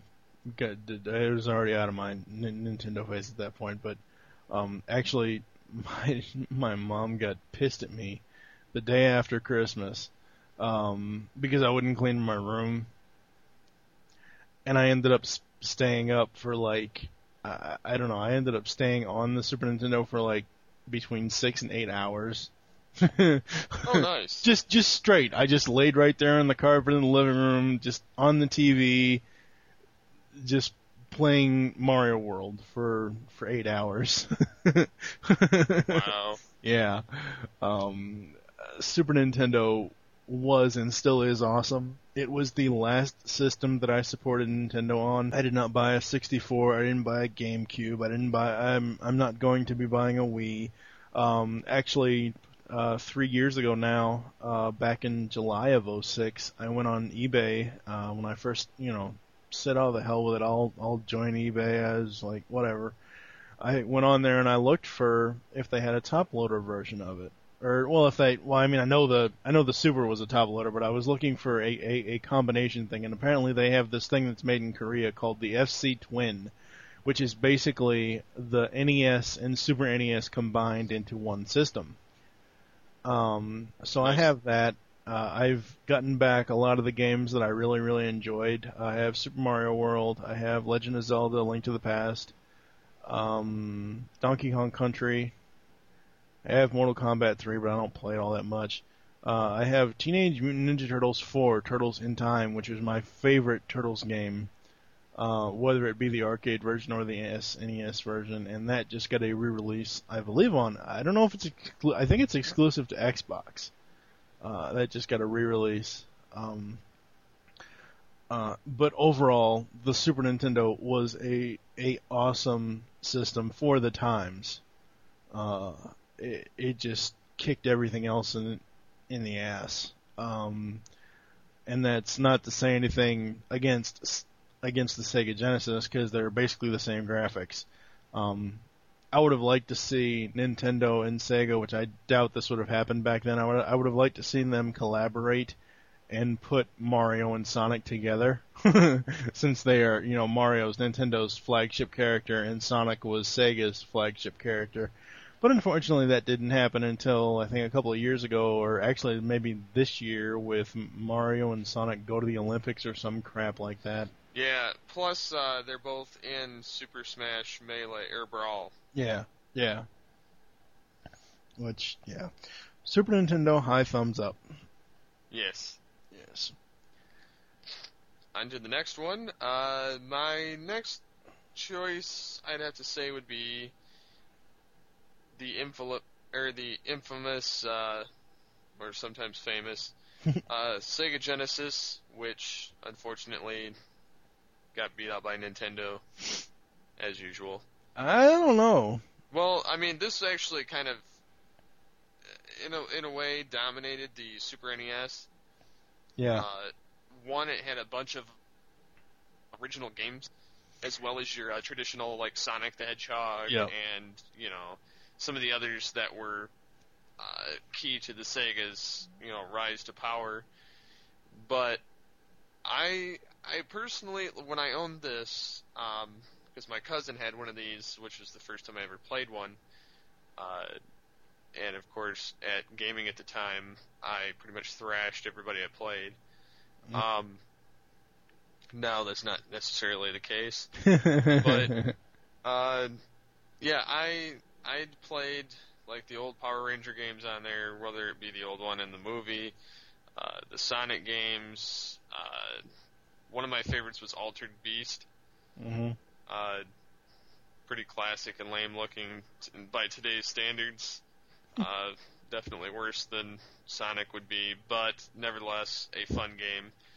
um, but Sega overall was a gr- great uh, franchised, uh, you know, a, a great like console system in itself, uh, and they had a bunch of untapped potential on as far as later generations of their consoles.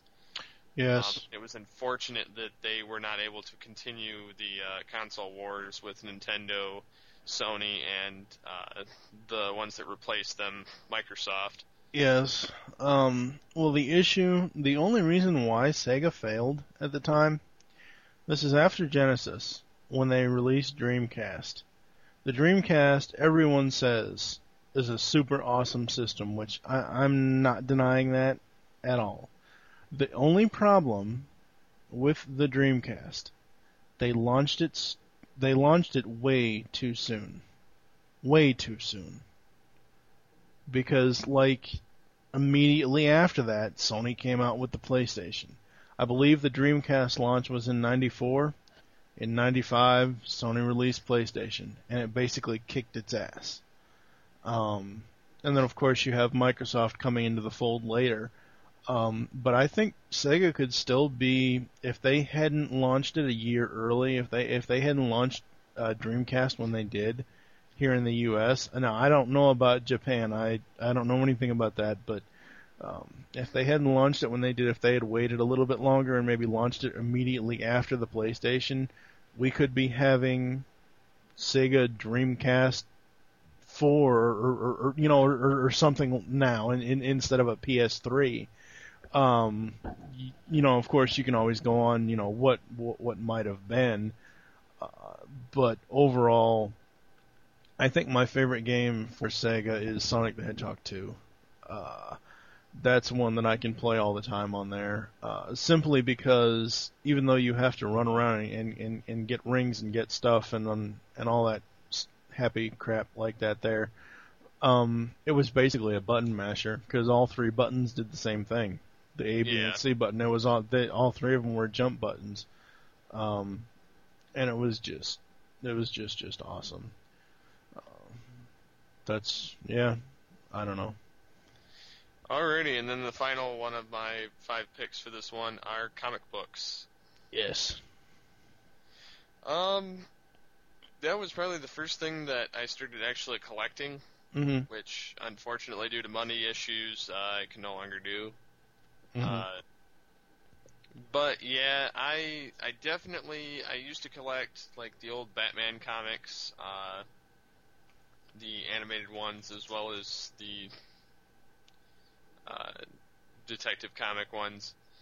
Um, I also used to collect uh, all the old Transformers, including the, the stuff through Dreamwave. I don't really anything from IDW because I don't like their stuff as much.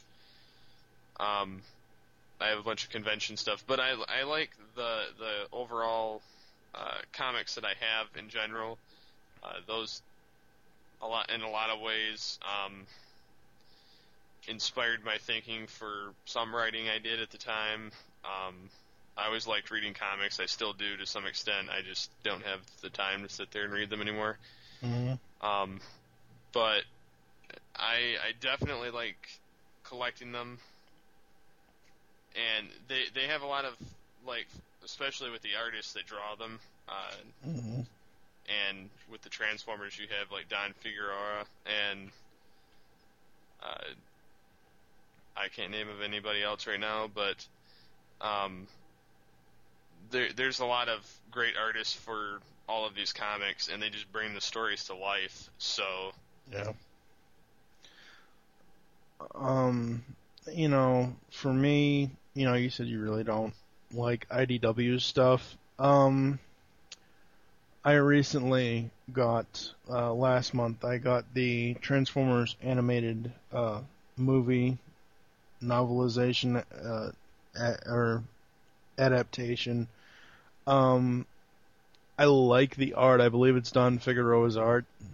I just don't like how they did the word balloons as far as the actual script. I think what they should have done is gotten a hold of an old uh, 1986 movie script and just copied it word for word into the balloons. Like you'll have uh, Ironhide saying something to Optimus Prime in the beginning of the film or in the beginning of the story here, and of course I don't have it uh, on here and here at the desk. It's in the other room, uh, collecting dust. Um, nice. but then after he says, you know, okay Optimus or okay Optimus Prime, it'll add like something else that wasn't said originally in the film. And the way that I view that is that, you know, they they basically took some liberties with with the overall story. Uh, and I I wasn't too pleased with that, but the art is is fantastic in that book. Um, me myself, I just got back into comic books, uh, starting with the Shattered Glass comic from BotCon 2008, which that in itself is a awesome, awesome comic. The art in that is is off the charts. Um, and I just purchased uh, the first seven issues plus the wedding special of Green Arrow and Black Canary, their their current monthly series that they're doing uh, with those two characters, and I absolutely love the story so far in that. Uh, I need to find the other issues for that. Um, as far you know, you had said men, you know mentioned you really don't have the money to to continue comic collecting. What I would do is I would get trade paperbacks. Yeah, I, I'm thinking about doing that for a couple. Uh, mostly the like I like the Beast Wars comics. I missed the third issue, unfortunately, so I have the other three. Mm. So I may have to result in that because the third issue that I found was a special edition cover that was like 25 bucks, and I was like, hell no. Uh, yeah, no. Um, I would spend five at most for that Yeah. issue, but I wasn't going to go over that. Now I'm not I'm not claiming to be a comic book expert at all. Uh, but I do listen to uh, er, my uh, er, I do listen to Earth2.net the show, and Michael David Sims and his other co-host Dan Tolan they do a a uh, I don't know if it's bi-weekly series or whatever. They do a series called Waiting for the Trade, and Michael is always uh, is a person who waits for trade paperbacks instead of getting the monthly issues. Um, I myself really, it doesn't really matter to me either way because I'm not, I'm not fully back into the comic book fold yet. Like Green Arrow, Black Canary is my first non-Transformers comics as of right now. Uh, I used to read Spider-Man all the time. Um, uh, you know, I used to read X-Men or Uncanny X-Men all the time when I was younger. But it was just something that I lost interest in as I was growing up. It wasn't really anything that I think it was a lack of of having them, lack of having money to get them. Um, but trades, you can go over to uh, dcbservice.com or instocktrades.com and find them at just astronomically reduced prices. Um, Nice. Yes. So there's a plug for Mike's show, Earth2.net, which you can get at www.earth-2.net, and InStockTrades.com and DCBService.com. I think it's dot. I think it's dcbservice.com. I I don't know. M- might be .net. I don't know. Use the Google. Yeah, use yeah, use the use the only search engine you're allowed to, Google. um, I do like comic book. I like as far as story form. I think comic books can get kids into reading. Um, and I'm not just meaning, ooh, pictures, look, read. You know, just reading in general because comic books do tell a good story. I mean, that, you know, I will always make reference to the Shattered Glass BotCon comic because it was just an awesomely told story and it leaves you wanting more. Yes. Ow, my neck just popped. Damn it. That's not good. Uh, Not during recording. yes, no. Well, I, I'd ser- seriously doubt the uh, the microphone picked it up. But um, I guess we will uh, be right back after this break.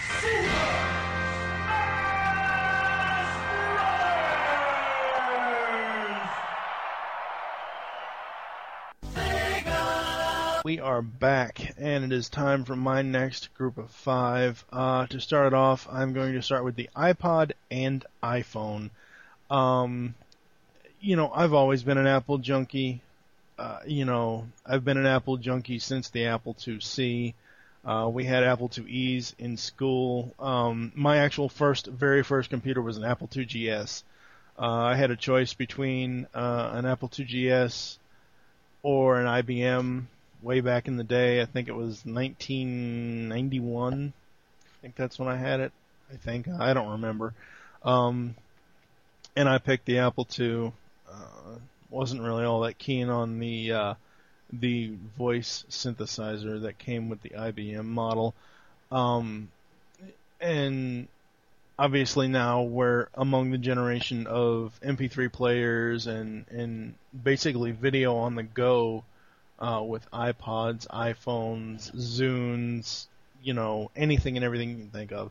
Um, I like the new, the current gen version of the iPod Nano. I actually have one. I have a purple one. um, that goes with my Bose sound dock, so I don't have to use the headphones.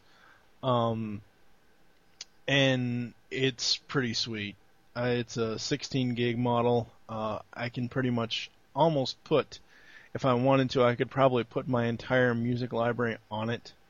Um, not that I, I normally just go by playlist. Um, I'm really, really big into listening to music. And then, um, of course, as we all know, I believe it was uh, June 29th, 2007, Apple announced the iPhone.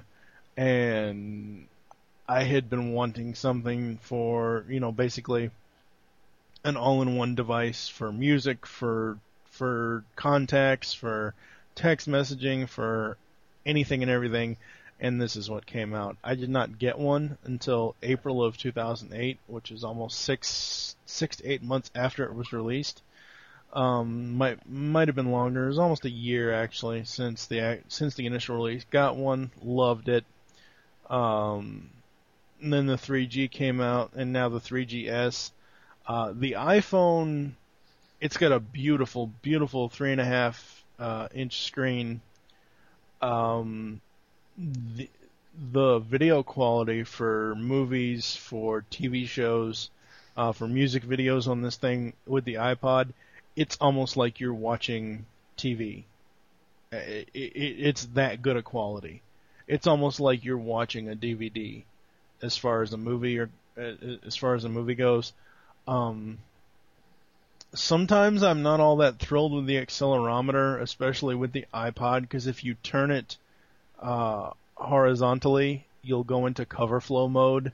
Like, like you can choose cover flow on iTunes, and you basically can take your finger and I'm doing it right now.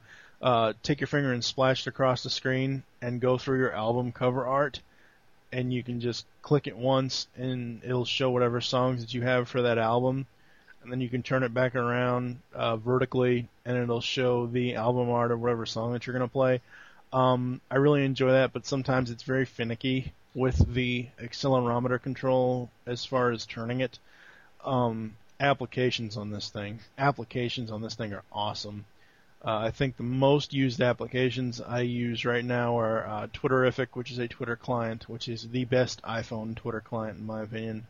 Uh, Facebook, MySpace, eBay, um, and then I have other like I have a lot of games that I play on this thing. I have Baseball Superstars 09, I have Mafia Wars, um, Arcade Bowling, which is basically uh, skeet ball. it's Nice. skeet ball for the iPhone. Um, you know, it, it it has the the built-in firmware for YouTube, uh, where you can watch YouTube videos on your iPhone. Um, I really can't praise this thing enough. And really, all as I ever wanted it for in the beginning was to have a phone with a music player that you could just plug into your computer, and it's just one thing. Um, and that's what the iPhone is for me. Um, yeah, I use it for the camera. Yeah, I use it for the the the, um, the mail and and the internet. Um, but not as much as everything else. Um, just overall awesome, awesome quality, and I can't wait to see what Apple comes out with next on that. Yes. You have no thoughts because you don't own any of these, do you? Well, I don't own one, but that's because I can't afford the thirty dollars service charge for the data plan. yeah, yeah.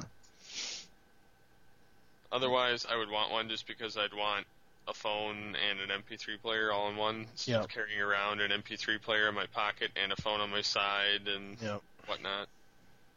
Yeah, that um, that was my gig MP3 player that I carry around. Yes, that was my one problem with my old cell phone. I had the. It, it was when everybody was big into flip phones, and I was like, "Oh, cool! I want a flip phone," and I didn't want one of these like completely fat, you know, flip phones like like the Nextel ones. Oh, Uh, I would never own those. Well, I I did. The only reason why I did was because of the direct connect. I thought that was a super cool feature. Um. Anyway, uh, so I went to at, at the time it was still Cingular. AT and T had not taken uh, it over yet, um, and they had this thing called the Samsung Sync, which is a super um, thin flip phone, and basically you had to you had to buy the music kit that it didn't come with it. You had to buy it separately. Um, you plugged your your your USB cable into the phone and then plug it into the computer, and then it syncs through Windows Media Player. Well, my issue was first of all, all of my music is in iTunes, so I had to rip CDs, which I had not done at the time, probably six months. had to rip music to CDs and then re-rip them into uh, Windows Media Player, and then it took between two to three hours to get it synced. I was fed up with that. I said, "Screw it! I'm going to get an iPhone. I want an iPhone. They make it look so simple." Got it. Had the dock, plugged it in. Big old menu comes up, whole bunch of selections. You can just go down, select playlist, hit sync, boom. It d- depending on how much you're going to actually put on it, uh, it took anywhere between one to two hours compared to three hours. I mean, majority of it was because it because I had like I don't know 1500 songs that I wanted to put on it. Um, Nice. But, you know, uh, it it's better than just waiting two to three hours for one device to sync instead of having to sit through an entire process of me doing stuff for two to three hours, uh, like you know burning CDs, stuff like that. Um, you know, there is no iPhone killer. I don't care what anybody says. iPhone will always be at the top of of the cellular market, and in my own opinion, um, it is the end all be all device for me. Now, you know, some people may not like it, whatever, that that's on them. Um, and that's really all I have to say about it. Alrighty then. Yes, my next pick is another TV show from the 80s. Actually, the next two picks are TV shows from the 80s, but the next one is Airwolf. This, um, along with Knight Rider and A Team, was another show that I watched. It's an action 80s show. Basically, take Knight Rider and put take the car away from it and put a helicopter in its place. Uh, the helicopter did not talk. Um, it was more of a super secret government type thing. Uh, it starred Jan Michael Vincent, uh, Ernest Borgnine, oh crap, Alex Cord. I wish I had the DVDs out here. I could tell you more. Um, but basically, it's about this guy, Stringfellow Hawk, who uh, does these super secret missions in Airwolf uh, for um, for a outfit called a government outfit called the Firm. Uh, this helicopter is armed to the teeth. It is basically bulletproof, like KITT is. Um, it's just I, I love this show. I may actually go pop in a DVD after we're done recording this episode. I, I, I don't know. I, I may do that. I'm not really sure. Um, but just a super, super awesome show. And I actually, for some odd reason, when I was younger, I actually used to see the helicopter every time I was at my uncle's house. I would Wow. see it in the distance, and it was just it's just a figment of my imagination. Of course, I was like, you know, 10, 11, 12 years old, so you know, you really can't blame me. Um, and then yeah, I I I love this show. I, I actually remember the episodes with um Barry Van Dyke Moore. Barry Van Dyke played uh, St. John Hawk, who was Stringfellow's brother, who apparently had been either shot down or missing in action in Vietnam. And the whole part of the first two seasons with Jan Michael Vincent, he was trying to find his brother. And then in the later seasons of Airwolf, they brought in a brand new team um, with uh, Barry Van Dyke as um, St. John Hawk. Um, just you know, I I can't say enough good things. Just awesome, awesome show. Uh, again, good '80s action. Did you ever see this show? Never even heard of it till you had it on the list. God. Again, Steve leads a sheltered life, everybody. Um, you better have heard about this next pick, or else you're Oh hell yeah! I used your, to watch this. Your, your, your geek creds, your geek license is going to be revoked if you haven't heard about this. Next Oh yes. on my list is Alf. From 1986 to 1990, the Tanners, uh, the Tanner household was wreaked with havoc by Alf, uh, which stands for Alien Life Form.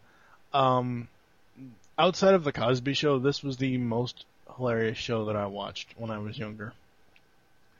Uh, you know, just the whole dynamic. You have the parents, the two kids, and this alien who they can't tell anyone that he's there. He comes from a planet called Melmac. Uh, he played on Melmac. His favorite sport was bouillabaseball, which they played with fish. Nice. His favorite food, of course, is the family cat. Uh, and they eat cats on Melmac. Um, this show spawned a animated series, which um, eventually, uh, in Tooncast, we will probably get to Alf the animated series. I don't know when that will be. That's going to be way down the line. Um, just a very, very funny show, and I think some of the more funnier scenes were Alf uh, teasing and and and, taunting the uh, the neighbors, the Ochmoneks. Raquel and Trevor Ochmonek. How would you like to be named? I'd I'd like to be named that Ochmonek. God, I think I'd go to the court and change my name. yeah, it sounds like a colonic. oh God. Um, no, this show for me was. I was still into Cosby when this came out, but this was like the next best thing to the Cosby Show. Uh, yeah, I, I know that there's two different shows, but th- this is just awesome. Uh, just completely awesome. What are your thoughts on Alf? Well, although I don't remember that much about him, but I do I do remember watching it when I was younger. Um, I do remember having like some sort of like elf uh, figure or something. Mhm. Um, I remember watching the the there's like programs, but that's about as far as it goes. Yeah. Um, for the most part, I don't like I said I don't remember much, but I do remember that um, I did like Alf for what little bit I can remember. Yeah, yeah. Um, Alf is basically a schemer, and yeah, I, I with stuff that I like, it it seems like I can't come up with anything more than either super awesome or totally cool or whatever. I I, re- I really can't go into more detail because to me it was it, it was so good. Um, so on to my next pick, which is Who Framed Roger Rabbit, 1989's hit movie that combined uh, live action and animation. Now I must say, since I do own this on a two disc DVD set, and I do also own all six Golden Collection volumes of the Looney Tunes DVDs, uh, it is said in the Looney Tunes DVDs that Roger Rabbit was not the first to use live action and animation. They actually did use that back in the uh, early Warner Brothers days with Looney Tunes and Merrie Melodies. Um, there is a clip somewhere uh, of, I believe it's Porky Pig with might be Bing Crosby or Fred Astaire. I, I I don't know. I could be wrong. Please do not quote me. And please don't send email in saying, "No, no, you're wrong. It's this person." Is that?" Send I, it anyway. I just shut the hell up. I just remember that it happened, um, and I did not know this until I rewatched the Looney Tunes DVDs. But at first, I thought this was the uh, Roger Rabbit was the the first uh, live action animation uh, crossover. Um, this movie is hilarious just just hilarious. I'm not really going to go into too much detail about it because we'll eventually get to it on uh, Tooncast and MWire. Um, just it's just flawless the way that they combine the live action and animation in this one. Uh, I can actually watch this movie pretty much anytime I want to and and, and laugh my ass off through the entire thing. Um, what about you? Um, I remember watching this, Mm-hmm. but was not a fan of it. What? Yeah, I, I don't really like this movie. That's it. This show's over. See you later, folks. No, I'm just kidding. Why? Um, I- don't know. I mean, I guess I'd have to go back and watch it again. Um, obviously, I'm going to have to for MWire. Yes. Um, but when I seen it the first time, I just I don't know, just I didn't really like the story it, or the the whole movie in general. It just something about it uh, turned me off to it. Okay. Um, we should al- also mention this is the first and I believe it was the only time that Mickey Mouse and Bugs Bunny were on screen together. Like like in the same animation shot. Um, yes, it was very very cool. Because it was basically this is basically Walt. It's basically the Disney and Warner Brothers coming together and sharing a majority of their characters.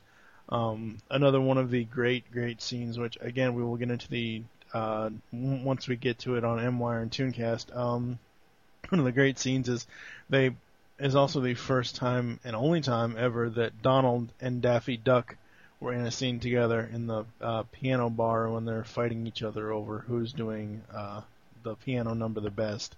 And of course, they never get to finish the act because they always end up blowing each other away. Um, I would like to see a Donald and Daffy Duck team up cartoon. That would be so awesome because, you know, you'd set them on this path to where they're supposed to have an objective that they're supposed to reach together, but they hate each other so much that they would end up trying to blow each other up and they would never actually get to finish the assignment. Yeah. Yes. And my uh, final pick for this uh, pick of five uh, is Pez dispensers. I had, Pez. huh? I said Pez. Oh, go away, meatwad. Um, Pez dispensers. Uh, I had a whole bunch of these. These are just so cool. These are like, these are like candy drugs for kids when I was younger. Uh, just because I would pop one of these probably every five seconds. Because I just like seeing the candy come out of the head. Um, I had probably 20, 25 different ones. I, I don't even know now. It, it, it's been so long since I had them. I don't even really know now what uh, what any of them were. Um, yeah, that that's pretty much all I got. You got anything? Um, I collected a few, but Yeah. not really. Yeah, yeah. Um, but they were just. yeah, Oh yeah, oh yeah. Um, it, it was a cool way to get your candy though. It wasn't, you know, go buy a candy bar, open it up, and take it out of the wrapper. It was, you know, go buy the the the candy packages. You fill the Pez dispenser up, and then it comes out of the mouth or out of the head or w- whatever you want to call it. Um, uh, yeah, um, Pez dispensers, awesome. Um, so I think uh, we will take another break, and we will come back with Steve's next uh, group of five. We'll be right back. This is how you turn it on. This is your music. This is your email.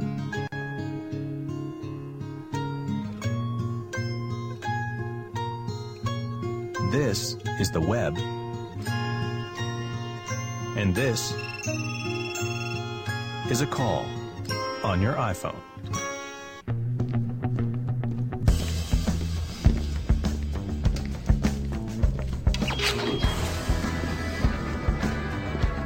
It's finally here.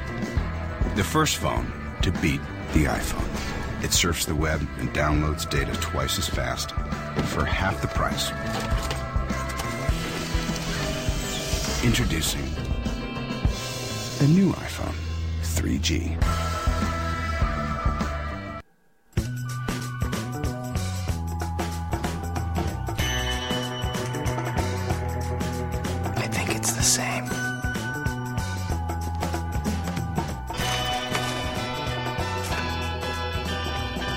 Introducing the next iPhone. It's the iPhone you love.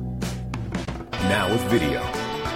Just one of the amazing new features on the iPhone 3GS, the fastest, most powerful iPhone yet.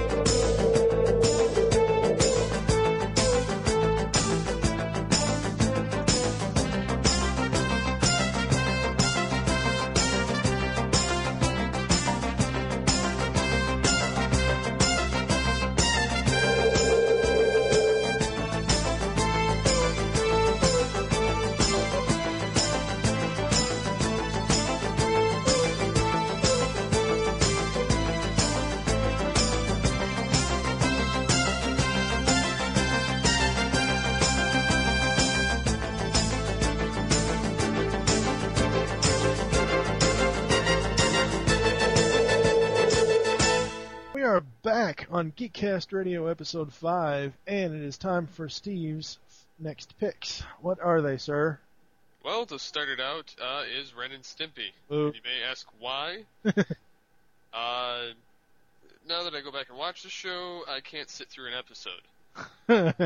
However, the first time I'd seen it, my cousin had the game on Sega Genesis, which was as dumb as can be yet fun, if that makes any kind of fucking sense. yeah, Uh, yes. Yeah, but the show was kind of dumb, and a lot of the time it was really dumb. Like, but like French Toast Man and similar characters such as that. Uh, the yak that shaves. Yeah. Well, uh, yeah. Anyways, um, as well as Doctor Stupid, which was Stimpy uh, dressed up. But the the whole the whole show was interesting. My uncle could do the characters of both characters, mostly Ren. Sounded pretty fucking cool. uh, yet, I mean, it was a good show at the time. I liked it when I was younger. Definitely not a show I could sit and watch now. Uh, it would just bore the hell out of me. Yeah. So, but it was another one of those things that got me trying to voice characters. Yeah. That's cool. Yeah, the there, there, there are actually two reasons why Ren and Stimpy has been removed from Tooncast's uh, schedule. Number one, uh, because I hate the show, can't stand it. Uh, couldn't stand it when it was originally on when I was younger.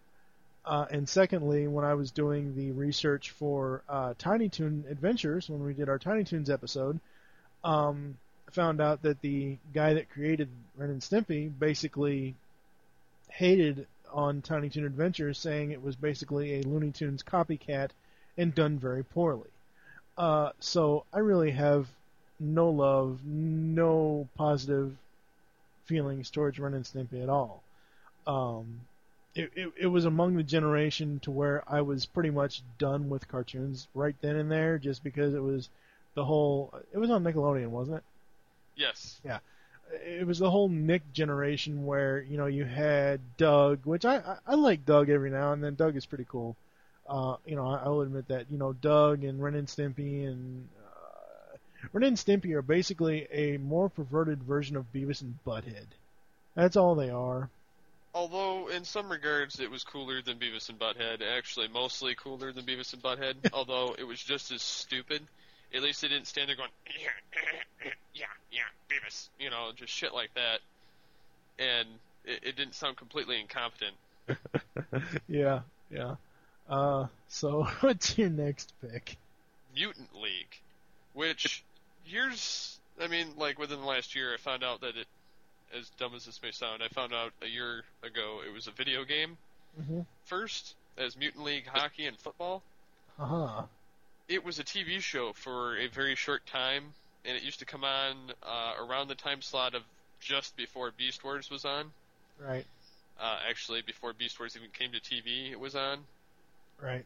So I used to sit and watch it, and it it was a really cool show. I don't know what drew me to it, considering I haven't seen it since ever. like I can't even find clips on YouTube, Yeah. which is pretty sad.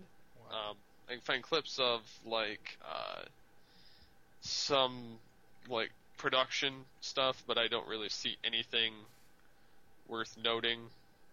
It, I don't know, but anyways, it was a uh, it, it was a pretty cool show to watch. You get to watch mutants beat the hell out of each other, blow each other up, put each other back together, uh, and they just played all these like extreme sports in every episode. Which I'm not a big sports fan, but the whole uh, sports line in it worked really well for what kind of creatures they were. Mm-hmm. Um, the the main character was a skeleton guy. I can't remember his name, but uh, his dad was also one. When the uh, it was like a thing of toxic waste was dumped on the field while they were playing, so everybody in the field became mutants, Right. ungodly, ugly looking as well. so. But yeah, it was it was a pretty cool show. Cool.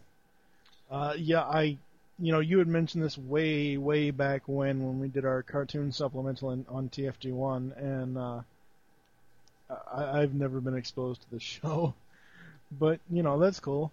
Um, what is your next pick? My next pick would be the Game Boy.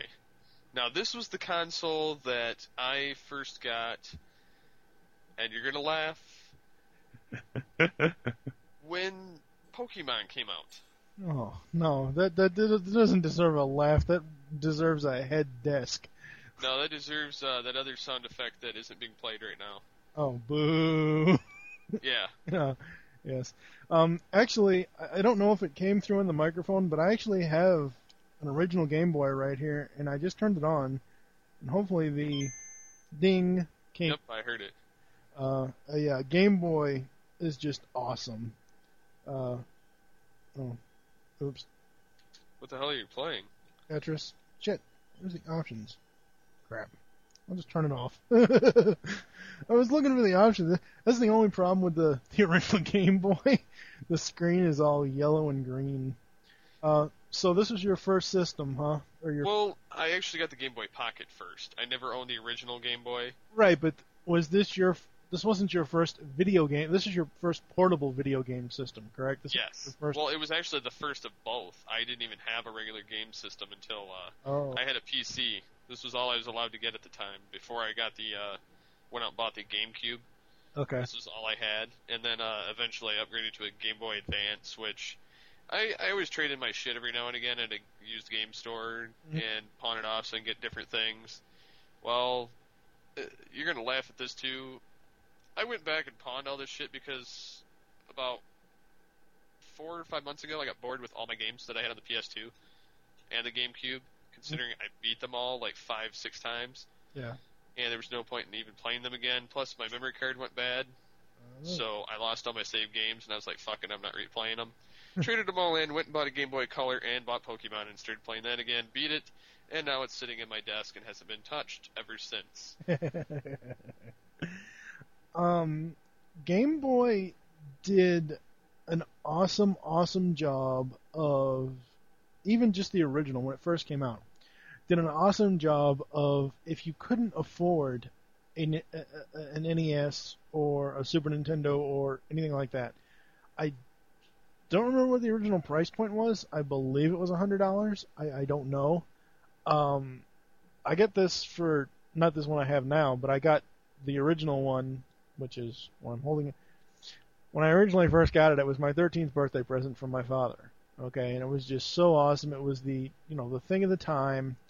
It was a nice way of actually having a mini Nintendo system in your hand, because technically it looks just like NES, other than the fact that it has a uh, headphone jack, it has a uh, cable jack for you know Game Boy to Game Boy uh, type um, play. Because you could, a this was the first time that portable handheld games really hit, and you can actually it comes with a cable, which is kind of like a a USB cable almost, uh, that you can link two Game Boys together and and and play Tetris or whatever together uh, for two people, which I thought that was really really cool. Um, and I like how they've basically kept the essential Nintendo controller type things with start, select, the D-pad, and then the two buttons. Um, and then of course the cartridges are just mini versions of the Nintendo cartridges, the original NES ones, which that was really super cool. Now why the hell does my Tetris cartridge look like it's gonna split apart? That's not good. Earthquake. Yeah. no, no earthquake. Um, I guess we can go on to the next one then. I mean, uh, yeah, overall Game Boy was awesome. Yes. And your next pick? Well, this one touches on something both of us had experience with as younger people, as well as now. He-Man. Yes, yes, yes. Yes, I liked He-Man. Uh, I don't remember much about the original, like first run, early '80s run of the series. I, although my mom used to be pretty good at uh, drawing the characters, so she instead of because there weren't any posters of it or anything, she drew every single one of the uh, good guys as well as a few villains and um, colored them all in and everything and put them on my walls, which was pretty friggin' awesome. Because I had He-Man, I had Orko, I had uh, Skeletor, I had you know all the various characters up on my wall and everything, and uh, the the series I remember most out of the whole He-Man franchise. And no, I did not watch any of the newer 2000s stuff. Um, and yes, the movie was kind of lame, but it was good for its time and kind of true to some things. Um, although I'd like to see them do a much better job. Well, you know, I I kind of agree and I kind of disagree. I think that basically I read online because I've already got the information for when MWire does. Um, I know this isn't MWire, but when when MWire does re- review the um, uh, the Masters of the Universe film, technically that had nothing to do whatsoever with He-Man other than some of the character names, like He-Man, Skeletor, Evil-Lyn, the Sorceress. Um, that was pretty much taken from Jack Kirby's Fourth World. A lot of those characters are based off of Fourth World characters, uh, which is what I read on on some of the wiki stuff for the film. Uh, for me, He-Man was everything when I was a kid. Um, I'm really, I really don't want to go too much into great detail What I will do is I will direct people to go to Tooncast episode 10 and listen to four hours worth of discussion. Well, actually, two hours worth of discussion, two hours worth of clips. but uh, but a good episode, and if you don't want to listen to it, um, as we mentioned in MWire, be sure to check out the toolbar to stream the episode live. Yes. Uh, if you don't want to stick around on the site and stream it from that. Yes. Uh, He-Man was so awesome. The original show. Uh, you you should really find the the DVDs, season one, volumes one and two, and season two, volumes one and two. I got them for a hundred bucks, I think, at Best Buy. Uh, and that was no wait, it was four. I got them for eighty bucks at Best Buy because they were twenty dollars each. Um, you should really find them before they go out of print because and really go back and watch them. Even though they are individual stories throughout, there really is no arc. They're still good stories, and it's still good to have them. You know, as I mentioned in Tooncast 10, I've had my even though it is not complete, uh, I've had my Castle Grayskull for nearly all of my life since it came. Whenever Castle Grayskull came out and my mom bought it for me, I've had it since then. She has actually been carrying it around with her when she's moved from place to place over the last, I don't know, 23 years. Jeez. So yeah, she's always kept that, and now it's in my other room, uh, sitting on my on the bottom part of my shelf. Uh, and even though it isn't complete, even though I don't have the jaw bridge anymore, because there was a jaw bridge that actually opened and closed on the castle, just like in the cartoon. Um, yeah, He-Man overall was was awesome. So going on to your final pick of this five. Well, to go back on the other one real quick, my favorite of the series was the new Adventures of He-Man. Blah. And- Shut up.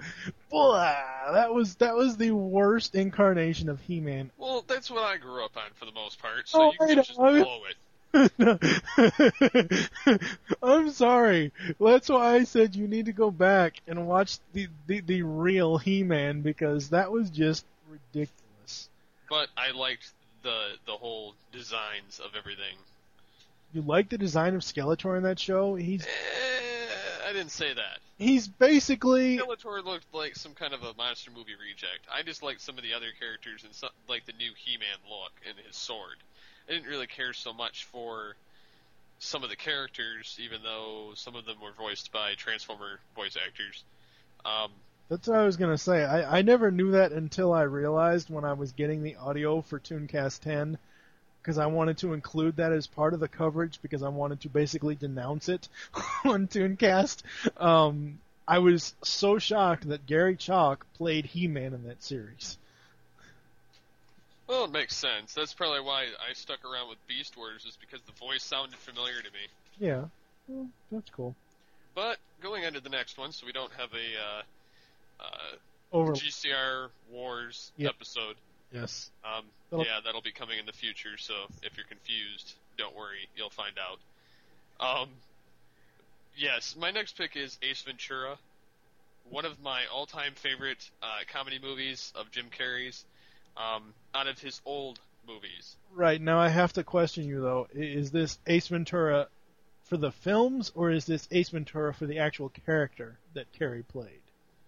uh, like I like the films and the character. Okay. All right. I don't I don't care so much for the cartoon, even though that was fine too. Um, I I love the the whole sarcasticness of the character. I love the whole movies, the plot lines. The first one to me wasn't as interesting per se as the second one. Um, they're very memorable phrases and uh, things that happen in the second one, and it's more action packed than the first one. Um, although him jumping around in a ballerina outfit at the mental ward is pretty crazy enough in the first one, as well as going down into the empty pool and trying to hail the Enterprise. um, the second movie I like mostly because of the, uh, like some of the the cars and uh, like when he's in the jeep and how he parks the, the jeep every time, flipping it over or. Uh, his doing the slinky thing down the big like hundred thousand feet of steps. Not really that long, but it seems it. Um, just the whole movie, like the comedy in it, especially the part where he knocks out the bald guy with his crazy wife with the animal skin, and uh, starts walking around with him on his shoulders, and then he says, "Do not pass go. Do not collect two not two hundred dollars." he says, "You must be the Monopoly guy." that was my favorite like quote from the movie, besides the one where he's in the metal contraption of the rhino, and it, Right, the kid's like, "Look, the mother rhino's giving birth," and then all of a sudden a man pops out. yeah. Um, me, I, I actually have the reverse uh, opinion of yours. I think the first one was much better. As soon as I heard about the bat guano in the second one, I was completely done with it. That was it. I. It's been so long since I watched when watched When Nature Calls. I couldn't even tell you any of the stuff that happened in that film. But the first film was awesome. Well, the there was gonna. I guess they wanted a third one, but Jim Carrey said after Ace Ventura 2, he will no longer do any sequels of any movie he's ever done. Um, just because he helped them do Ace Ventura 2, and then he decided, well, that's as far as you can take this. This is pretty much done. Yeah. Um, and then some stupid stupid studio had to go back and do a prequel to Dumb and Dumber. Then they had to go back and they do do a sequel to The Mask, and then they go back and they do a Ace Ventura Junior, which is Ace Ventura Three. Can't they just leave his shit alone? No, they can't. I mean, jeez, his was good. Those ones were just utter and pure crap. Anyways, let's go on to your pick before I get any more pissed about this. No, I mean you're completely right. I was like, wait. When I heard about Dumb and Dumber, I'm like, oh god. I didn't even sit through that movie. I sat and watched like 20 minutes of it, and it's like, this is fucking worse than the first one. I was like, the first one was great because the comedy between the two, but this, you know, the prequel, God, I I had to shut it off. And then the the the mask, or the son of the mask. Yeah, son- I thought, okay, maybe this has to do with Jim Carrey's character still. Nope, Not at all. a baby. That was crap. And they still had the dog Milo, basically, Yeah. but it was a completely different guy. So. Uh, so on to my. This is actually my final five picks. Um, first up is the Nintendo Center, and people may be asking. A lot of people may be asking, what the fuck is that? Well, the Nintendo Center was something inside of Independence Mall in Kingston, Massachusetts, where you know how in malls they'll have those those things like you know different booths throughout the mall, like in the middle of the mall, like it's not actually a store Yeah. it, it's that type of thing, but it had um, foreign and it was basically a place where you could actually buy games and systems, but it also basically take GameStop and put it in the middle of the mall. Oh, okay. Okay, it had four screens with varying NES, Super NES games on it. It's it, it, it's kind of like those things you see in Walmart with PSP and PS2. It it's that type of thing, but it was a whole center, and that's what it was called. It was called the Nintendo Center. I when I first heard about the Super Nintendo is when I started going up there and playing, and they they let you play these things for free. They it's it's not like arcade where you have to use coins or quarters or or or you know crap like that. They let you play for free.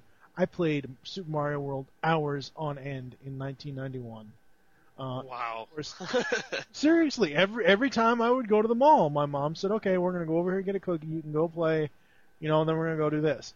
I would literally spend hours at that place, going from station to station to station, playing different games. It was so awesome. Because I mean, you you just don't hear of stuff like that though.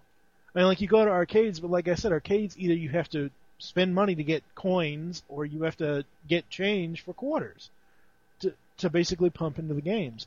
But this was so awesome because they actually had the systems there, they actually had the controllers there, um, and it was just so so great. Um, the next uh, on my final five here is the Twisted Metal uh, franchise of games. Mainly the ones I'm talking about is Twisted Metal 2, 3, and 4. Uh, the first one, I didn't really like the first game too much, but Twisted Metal 2, 3, and 4 were really awesome. First of all, they pretty much introduced me to Rob Zombie's music. Oh, nice. because that's what's in the games is a majority of it is is like Meet the Creeper, which is a Rob Zombie song, uh, Living Dead Girl, uh, uh, Dragula, um, you know stuff like that is in those games, and it was just basically a smash 'em up type of of deal. Um, actually, it's funny when um, when people first mentioned that there was going to be an ice cream truck in uh, Revenge of the Fallen. The first thing I heard of when I, or, or the first thing I thought of when I heard that, I'm like, oh my god, they're to put the Twisted Metal 2 ice cream truck in there. Holy crap! um, but these are great games. They're basically good button masher games. Basically, you take um, Spy Hunter, put it in 3D, uh, put all kinds of weird vehicles in it, put all kinds of weird characters in it, and give them totally destructive weapons. oh yeah. Yeah, and it was just so so awesome. Uh, and you have never played any of these or anything?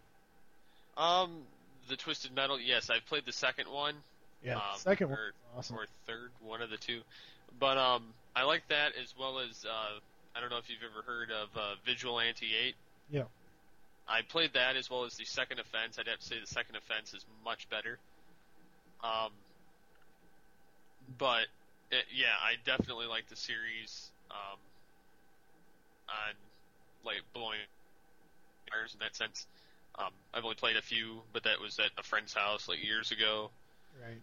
Uh, but yeah, it, it's awesome that you can just blow the hell out of shit. It's definitely fun, uh, even though it's a button masher.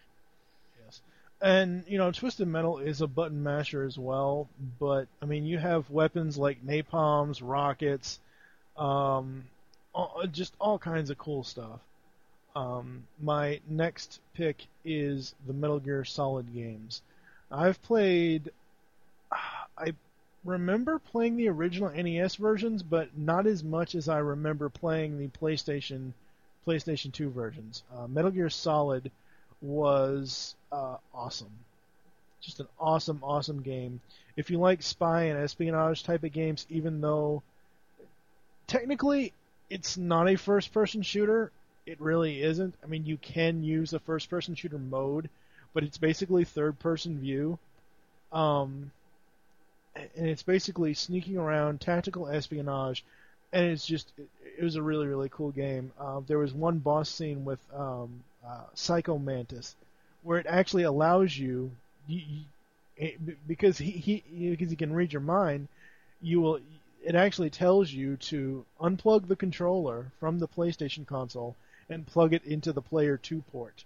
That way you can kill him without because he won't he won't be able to read your mind apparently, which I thought that was a really cool way to integrate integrate the actual system that you're playing on.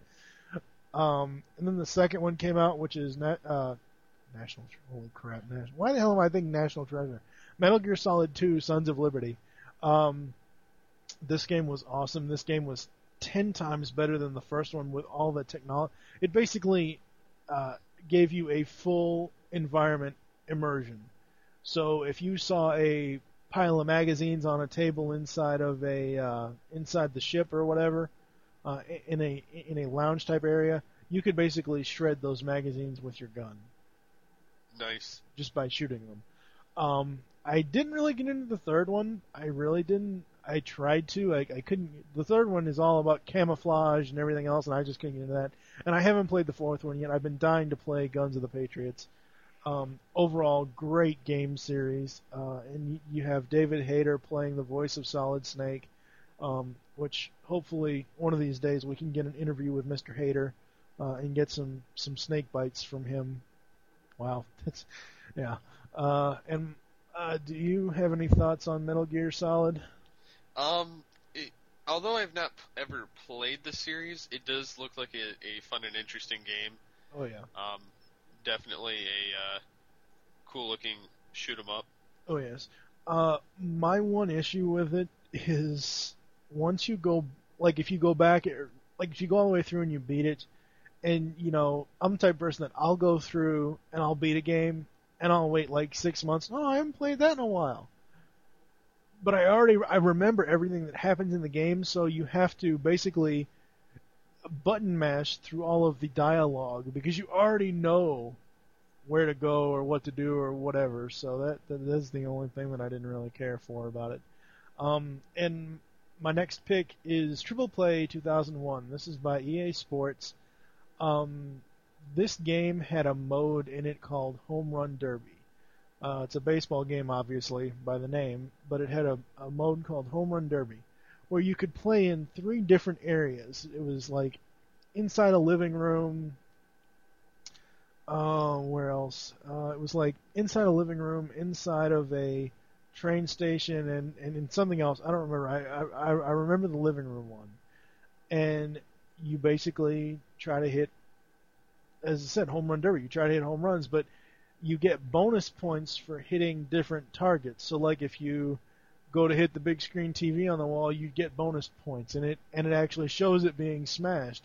And I can't be for certain, but I truly believe that Vin Scully, who is a, a well-known baseball uh, announcer, was announcing was one of the commentators for, for this game, and it was just so so awesome. Just so much fun. That was for the PlayStation. And I know since you're not a sports fan, you've had no experience with.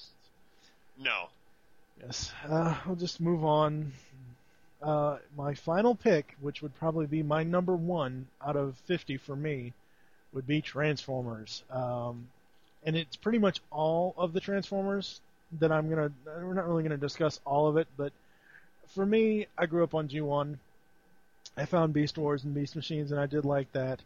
Uh, I, and as people know, as they've heard me on All Things Transformers podcast and TFG1, I completely do not acknowledge the Unicron trilogy at all. I, I don't want anything from that at all. I mean, I'm glad that they're using some of the uh, molds from those toy lines from those shows for BotCon toys, stuff like that. But uh, those cartoons for me absolutely sucked. but G1, Beast Wars, Beast Machines, and then Transformers Animated are all super, super great. Uh, the toys, even though the majority of the G1, G2 toys were bricks, it was just awesome to have these toys from, you know, because you could play along with the cartoon. Um, and I know you're more of a Beast Wars uh, guy, so I'll let you have your thoughts on Beast Wars. Well, I, I, I do have thoughts on Transformers too because without Beast Wars, I would never have known a original show. Yeah. Um, because I ended up finding it by accident one day. Yes. Uh, the um, what is it? Sci-fi back in the day used to play Transformers on weekday afternoons. Really? So I yeah, so uh, I used to come home from school and they had some G1, G2 or not G G1, G2, season 1, season 2 and season 3 episodes just randomly playing. yeah. And so I'd come home and I'd watch them every day and I taped all the ones I could find, but they quit playing them after a little bit. so I caught it like the last 3 weeks of summer and yeah, there was no more after that. So I've seen maybe 15 episodes. Yeah. But that's what actually got me into the whole buzz of uh, Transformers between that and Beast Wars. Yeah. Uh, I did end up getting a lot of the uh, old toys. Um, granted, they were, you know, used. I got them from a like a hobby shop. Yeah. Um, but I, I, I definitely liked the toys, even though they were really blocky. But I, I liked playing with them anyhow. Right. Um, when I did get into it, um, they're still pretty awesome today, except they've come a long way in their designs and can make them a lot more uh, realistic to the show as well as comics. For example, look at the Masterpiece line or the Classics line. But yeah, I I love the the whole Transformer uh, saga. Oh yes, very, very much so. Um, outside of probably He-Man and uh, and Thundercats, Transformers would probably be number one for me all the time. So I think we're going to take our uh, final break, and then we'll go into the final five picks, which will be Steve's. We'll be right back. They said it wasn't humanly possible, but now you can have all the power and excitement of Nintendo right in the palm of your hand. Introducing Game Boy. It's portable, it's in stereo, and its games are interchangeable. Plus, Game Boy comes with the outrageous new game, Tetris. And for head-to-head competition, use the revolutionary video link and blow your opponent away. Game Boy, only from Nintendo. Now you're playing with power, portable power. Y'all be going on vacation? See, the thing is, if you about to be up out this bitch, check it. Peep Delta. We be flying all over this bitch. Let me ask you something. You fin to raise up and get your travel on? From the interior to the exterior. You got to get your posterior in one of these big-ass planes. Shit, dog, you lay in the cut straight sitting on your ass and getting your drink on and your snack on while we floss and fly this mofo all over this bitch. East Coast, West Coast, it don't matter. Nia we'll get you to your hoe and back lickety splits. No sh. Then you be back at your crib chilling with a flat spliff thinking we was some crazy ass angel. Hell, these fat, round, thick ass vessels run up in the sky so deep, it be crying. Yeah, you thought it was rain. So bring a towel, cause at Delta, it's laid out like that. Call one of these fly ass Delta coochies. And make all that punk ass coworkers of yours catch the vapors as you be off and up out. You going? We fly you there. You been? We done already flew up in there. We got you covered like a Jimmy hat. At Delta, we loves us some flying, and it be shown like a motherfucker.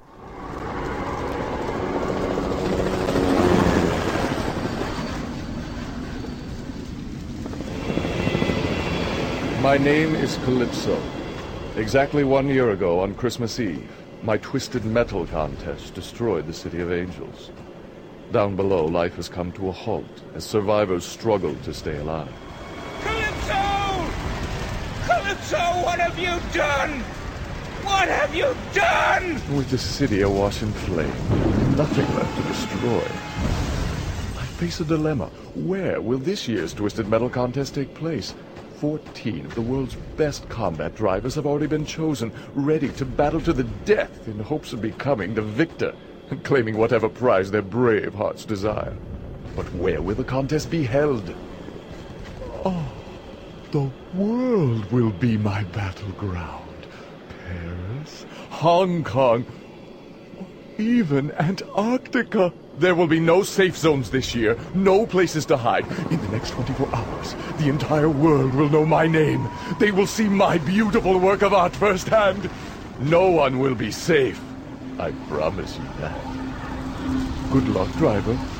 Welcome to Twisted Metal.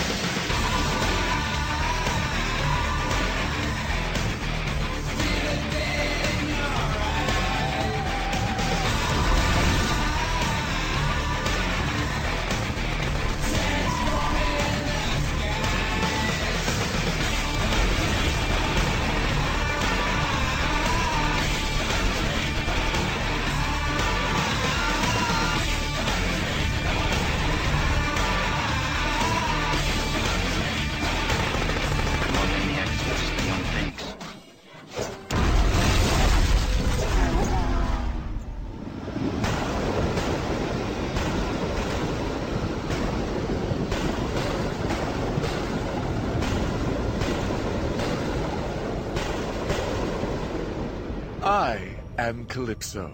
Each year I gather the 12 worthiest drivers to face off in the Twisted Metal competition. They must face each other and some of my friends to claim the ultimate prize. I grant a single wish, whatever the winner asks for. To the losers, death. Welcome to Twisted Metal. Stories tell of a carnival that would travel from town to town. At its head was a man surrounded by mystery, who was known only as Calypso.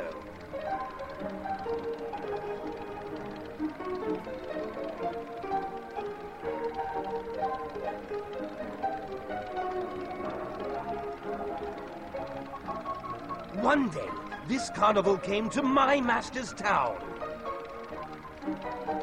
It was unlike anything he had seen before. In it, contestants would battle in vehicles of their choosing for a chance of winning a mysterious prize. Some said this prize was a single wish, anything the victor could possibly desire. But they also say that the stakes for playing were high. The cost of losing one's immortal soul. My master also tells me he did not start life out as a clown. He was once a boy. A boy who dreamt of fire, destruction, and twisted metal.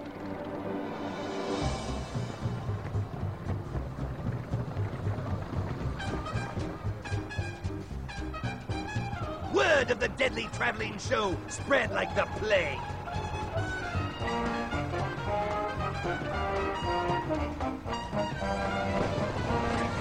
Great was my master's skill in battle, in the collection of souls, he was but a pawn.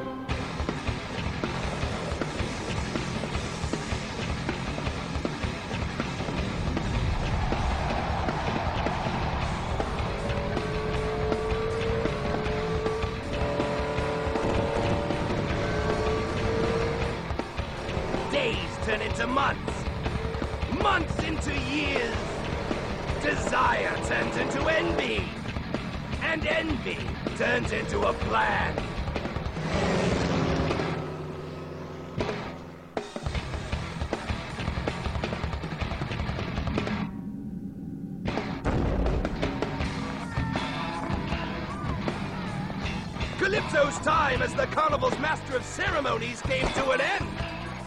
My master was ready to take his rightful place, seated at the throne of the Twisted Metal Empire!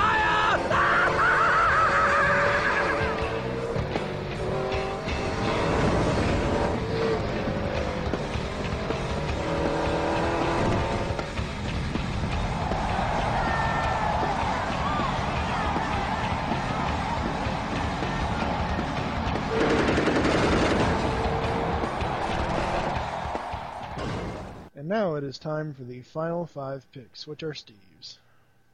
Yes. And to start them all off is evil leaders. And what I mean by this is, yes, I wrote it down. Um, I, I mean, like, generally every old show I watched, with the exception of a few, I was like the villain. Okay. Uh, to name a few, I would have to say Beast Wars Megatron, Generation 1 Megatron, Starscream, Cobra Commander. Um, Cobra Commander and Megatron would definitely have to be my number ones from the past. I liked Soundwave as well. Um, there were, like, I liked Koopa on the Mario Brothers, even though I still liked the other ones. Um, I mean, just overall, there were a lot of villains from old shows that I liked.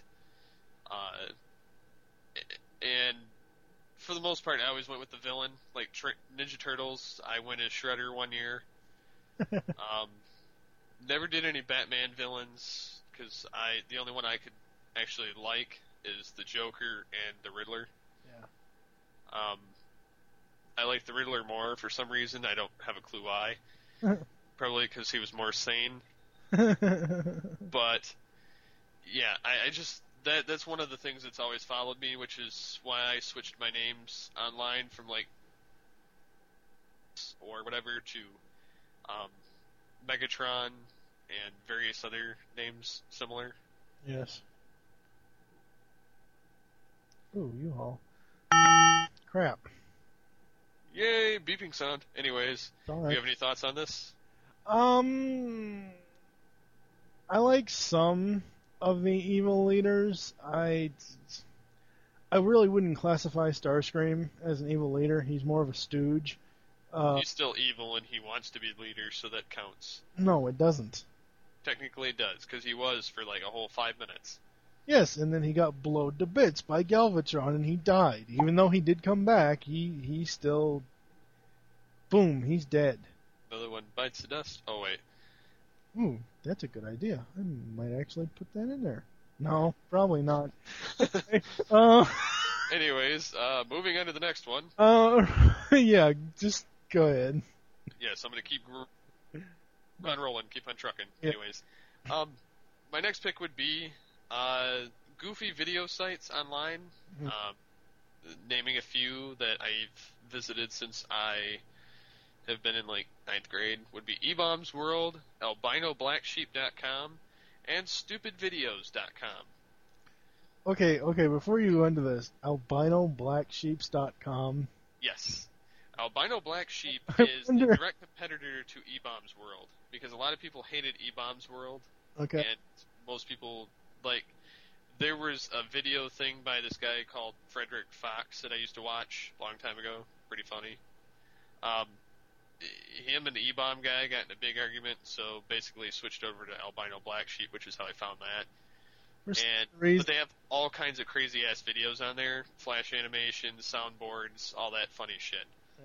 For some odd reason, when you first said that just now, uh, the first person that pops into my head is Steve Snowball Sailor. Don't ask me why. Don't ask me why, but just the name is like, holy crap. That's that's White Black Sheep. oh God. Um, do you, what else do you want to say about this before we get into too much of a controversy? Um. Yeah, I think I'm gonna drop that one. But I liked. I, there were a bunch of videos on there that I used to watch. I used to laugh my ass off. This is how we burned time in uh, Skill Center when we were done with our work. Um, I still do things like this and watch online. Although now I've moved on to like music videos that are funny. Yeah. Uh, like Weird Al, uh, the Lonely Island guys that have done uh, Punched in the Face While Eating. Um, Jizz in My Pants, which is one of their songs. Uh, they have Dick in a Box. Good lord.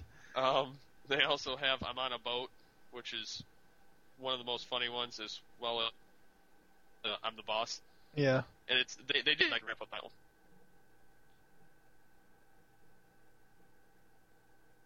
My next pick is Weird Al Yankovic. Um, I like Weird Al. He's awesome. Uh, I've been into that since my cousin introduced that to me back in uh, uh, '97. I want to say with the uh, Bad Hair Day album, Yes. uh, which was prior to the Running with Scissors that I bought. Um, I've been a fan of Weird Al ever since, and then I found out he did a song in Transformer the movie. Uh, since then, he's done a lot of TV shows, a lot of specials, a lot of stuff that I've watched. I've seen him in concert once, and uh, out of the whole hundred people at this concert, uh, yeah, I, I got to see him pretty up close for this concert. Very cool. Um, one of his one of my favorite concerts I ever went to was that. Um, I would definitely see him again if he came in my area and I could afford to. yeah. Um, that's what stopped me the last time he was in the area, which pissed me off Yes. because I was saving for a wedding. It was just bucks. I was like, damn it. But but yeah, I, I definitely like Weird Al. He's got five new songs out right now, uh, called Whatever You Like, CNR, uh, Craigslist, Ringtone, and uh, oh, damn it, what's the other one? Uh, you can't even remember what it is. well, it's uh, Skipper Dan. Oh, okay. but it's a part of his uh, Internet Leaks uh, album that's coming out. Mhm. Um, he just released the first five songs of it online, and then there's like, I don't know, six or seven more that you have on the album that aren't released yet. So yeah, that that should be pretty awesome when that comes out the rest of the way. I have all first five songs. They're funny. Uh, I get them as they come out. Can't help it. Yes. Uh, but yeah, definitely one of my favorite uh, musical artists, next to like Stan Bush and uh, like Disturbed and some other. I mean, I've I've got a bunch of different genre spanning ones, but he's one of my favorites. Um, Weird Al, while I I first heard about him, at first I didn't know it was him. I, I didn't know who it was, but my first exposure probably to him would be Dare to Be Stupid from TFTM. Um, and then in the mid 90s, he basically took off like Backstreet Boys and crap like that did. Um, you know, everybody was listening to his albums, everybody was playing them all the time. And as everybody knows, I'm the type of person that I will go the other way from the popular vote. Um, not that I dislike the guy, not at all. It's not what, I'm saying. I'm just saying that, you know, back then I was like, oh god, here we go. Um, but now I, you know, I really do like a lot of his stuff. Uh, I think it was great of them to bring him in to voice Wreck-Gar for Transformers Animated. Uh, thought that was really, really cool. Um, that's really all I have as far as thoughts on Weird Al. Alrighty then, then we'll jump right ne- to the next uh, topic, and that would be Jeff Foxworthy. Yes. One of my favorite comedians of the 90s and early 2000s. I also had seen him in concert the very same year at the very same place as Weird Al. Um, back in his days of uh, doing redneck jokes before the Blue Collar Comedy Tour and before he did Are You Smarter Than a Fifth Grader, um, is when I seen this. And uh, he, there was, I mean, he saw a couple people in the crowd that were big, like Dale Earnhardt fans that he was making redneck jokes about. Yeah. And so it was quite funny because this lady was like right in front of us and making a big deal about it. Yeah. I, I remember that much, and it was that, that was like the most funniest part of the whole thing because he was just slamming her down and everything she said. Yep. And but yeah, that that was one of my favorite uh, comedy things I'd went to next to the who's in his name one that I had actually seen Yes. uh, in another area of Michigan. Um, Jeff Foxworthy is by far one of the hilarious, most hilarious comedians. Um, outside of Jeff Dunham, I would say Bill Engvall and, and Jeff Foxworthy be, would be my number two and number three picks for best comedian. Um, Jeff is just super, super awesome. Um, I, you know, I, lo- I love his work. The, the you might be a redneck if is is got to be some of the funniest things that he's done. Oh yeah, no doubt. And a lot of his stuff about the in-laws and and marriage and stuff. That stuff is really really funny. I don't remember this too well, but for some odd reason, I remember I was somewhere. I don't know. I was somewhere in eastern Kentucky for some odd reason, somewhere in the mountains or something, and there was some festival there. And I could have sworn I saw him on stage at this thing. I, I honestly, I honestly don't really remember. I, I don't know, but I, I could have sworn I, I I've seen him live before, but it wasn't like, you know, a big production. It wasn't like going to, you know, a theater or something, or it wasn't like going to a stadium. It was just like this backwoods type of deal. I, I could be wrong, but I don't, I don't know. Uh, and your final pick is what, sir? Um, that would be the first cell phone that I ever received, which I was in, I want to say ninth grade when I first got my first cell phone. Okay. Which most kids have them by the time they're like five now. Yeah. But um, yeah, my first cell phone was similar to your original Game Boy uh, that you use Mhm. with the monochrome colors. Yes. Yes, it had like the gray, the green, the the um, white, and the black. That's all that it had, pretty much. And I had a game that I used to play on there all the time. It was uh, it was a Samsung. I don't remember much about it. It was a flip phone. Uh, I lost it while trying to beat somebody's ass. Uh, yeah, but it, it was the first time that I I had gotten a cell phone, so therefore it was pretty memorable to me. Um, that's why ever since I've pretty much liked the flip phones and won't deviate from it until they create a flip phone that I don't like or quit manufacturing them altogether. Yes, I was into flip phones for a while, but once the uh, once the the majesty that is the iPhone came out, I was done with flip phones. Well, see, I'd get that, except I'm too cheap to pay thirty bucks for a damn service center or data center thing for my phone. Yeah, I mean, I you know I I do agree with that, but you know I I just It just depends on your preference. I mean, I I don't use. I mean, I'm sure if I had the data plan, hell yeah, I'd be sitting here on Twitter, Facebook, on you know, on the phone, on Skype, doing all kinds of random shit on my phone. yes. uh, checking the sites, all that. I mean, I'd be online nonstop with that thing.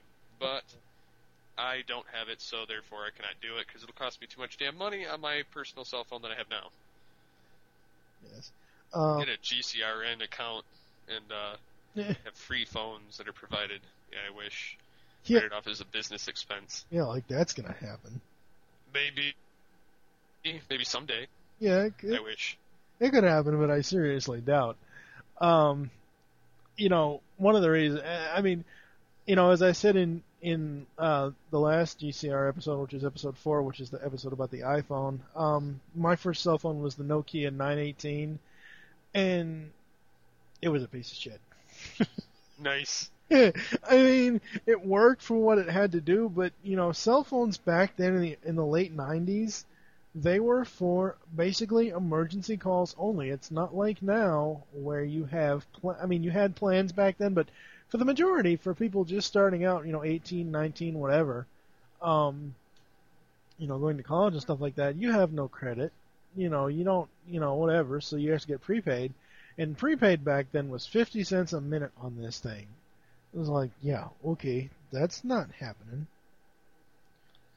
Uh, so, you know, um, it's just preposterous. Just completely, completely preposterous.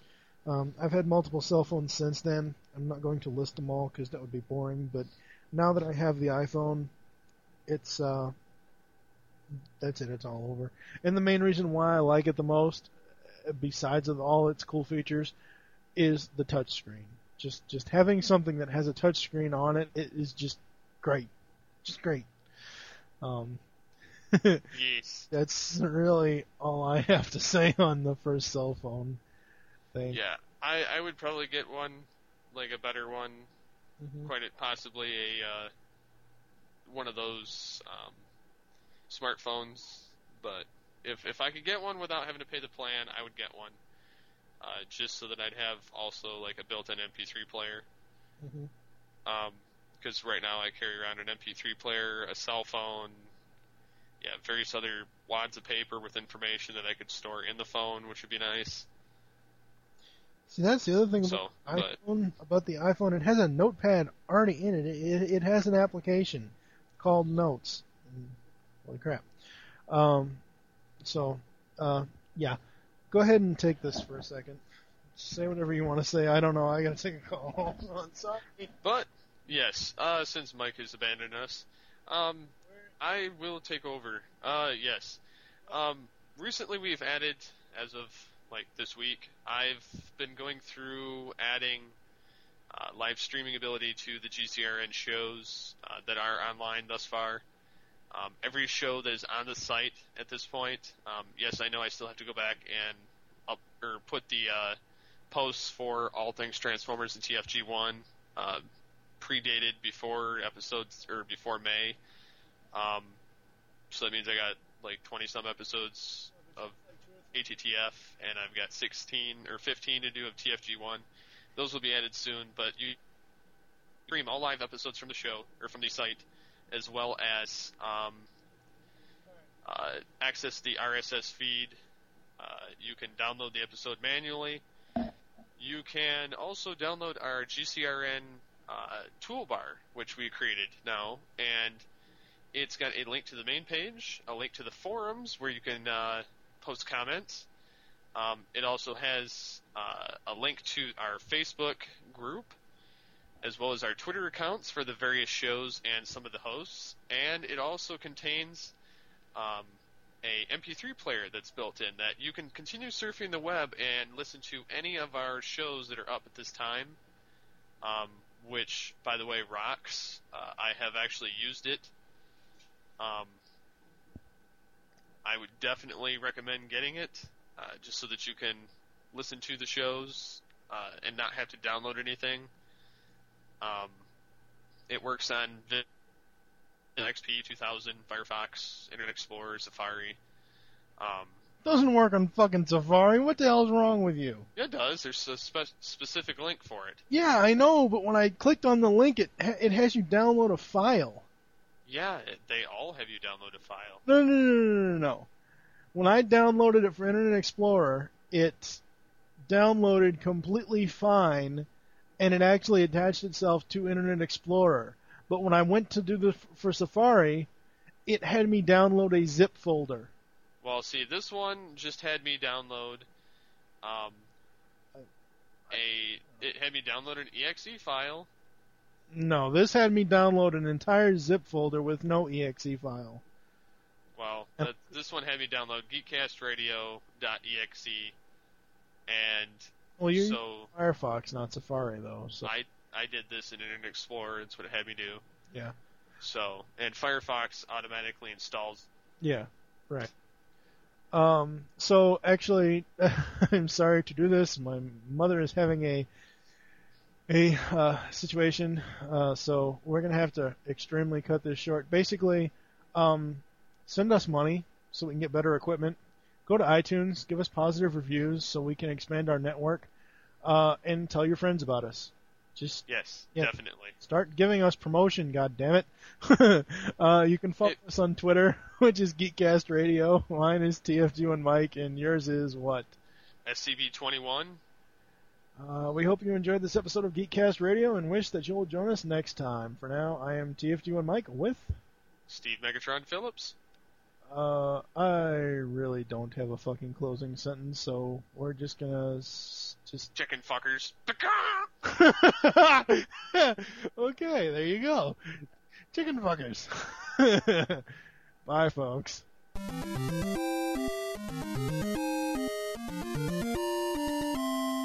Well, folks, I know this. I can speak for the rest of these guys. It's been one of the most awesome nights of my life, and everybody up here. And I know it's been good for y'all. But I know you are not going to leave this room until you hear some. You might be a redneck.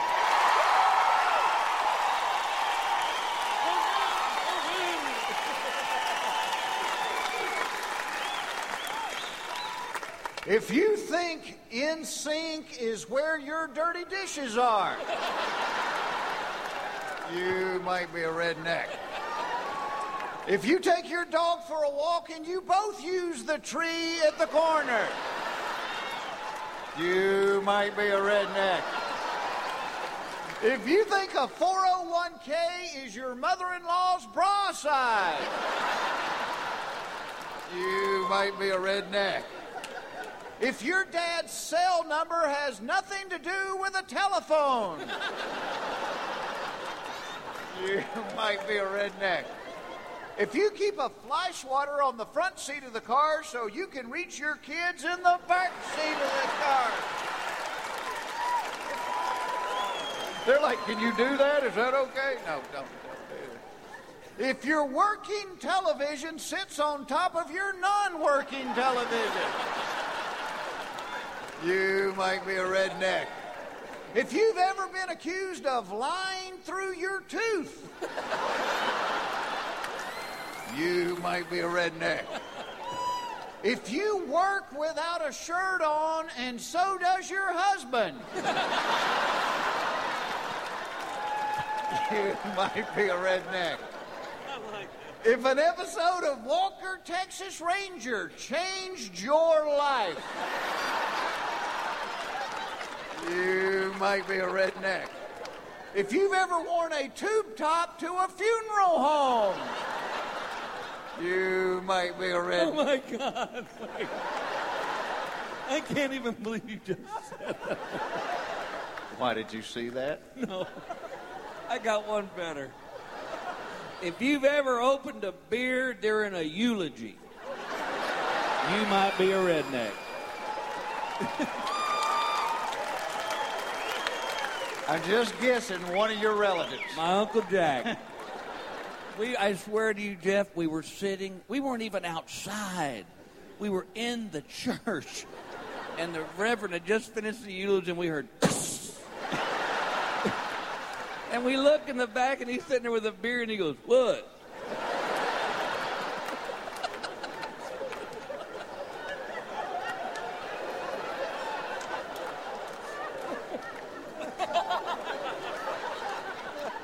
Mama looks good, don't she?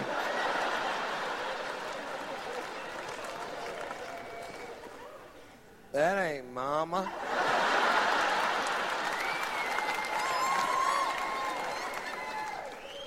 No, that's her. They just shaved her beard off.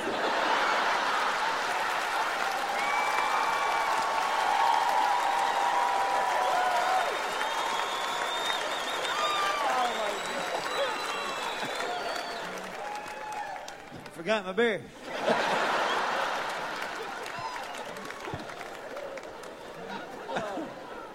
All right, well, as long as you're telling ones on your relatives, I'm telling one on you. Th- This is one he he did, and it, it's about 12 years ago in Iowa. I want you to think back. A couple of Oh, DJs told me about no, this. no. If you have ever ridden an electric floor buffer, you All right, wait, wait, wait. Tequila was involved. Get off me. wonder how many times his wife has said that.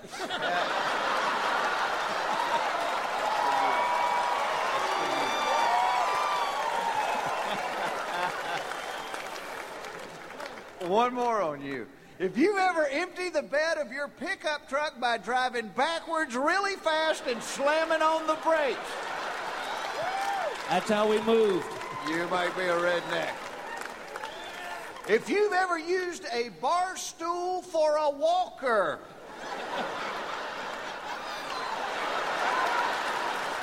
you might be a redneck. If you think Silence of the Lambs is what happens when Larry walks out to the barn,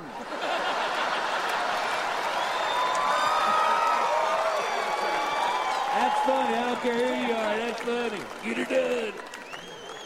if there is an electronic singing fish in more than three rooms of your home, you might be a redneck.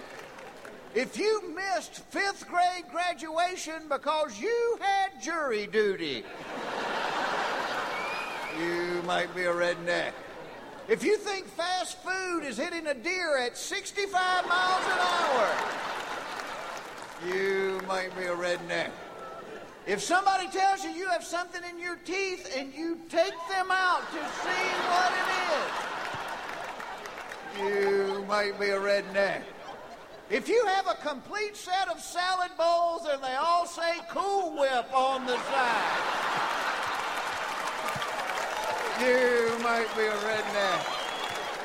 If you wear a dress that is strapless with a bra that isn't, you might be.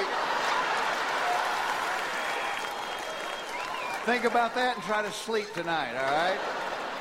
If you've ever stared at a can of orange juice because it said concentrate, you might be a redneck. If you've ever had your nipple bitten off by a beaver, you might be a redneck. God bless you.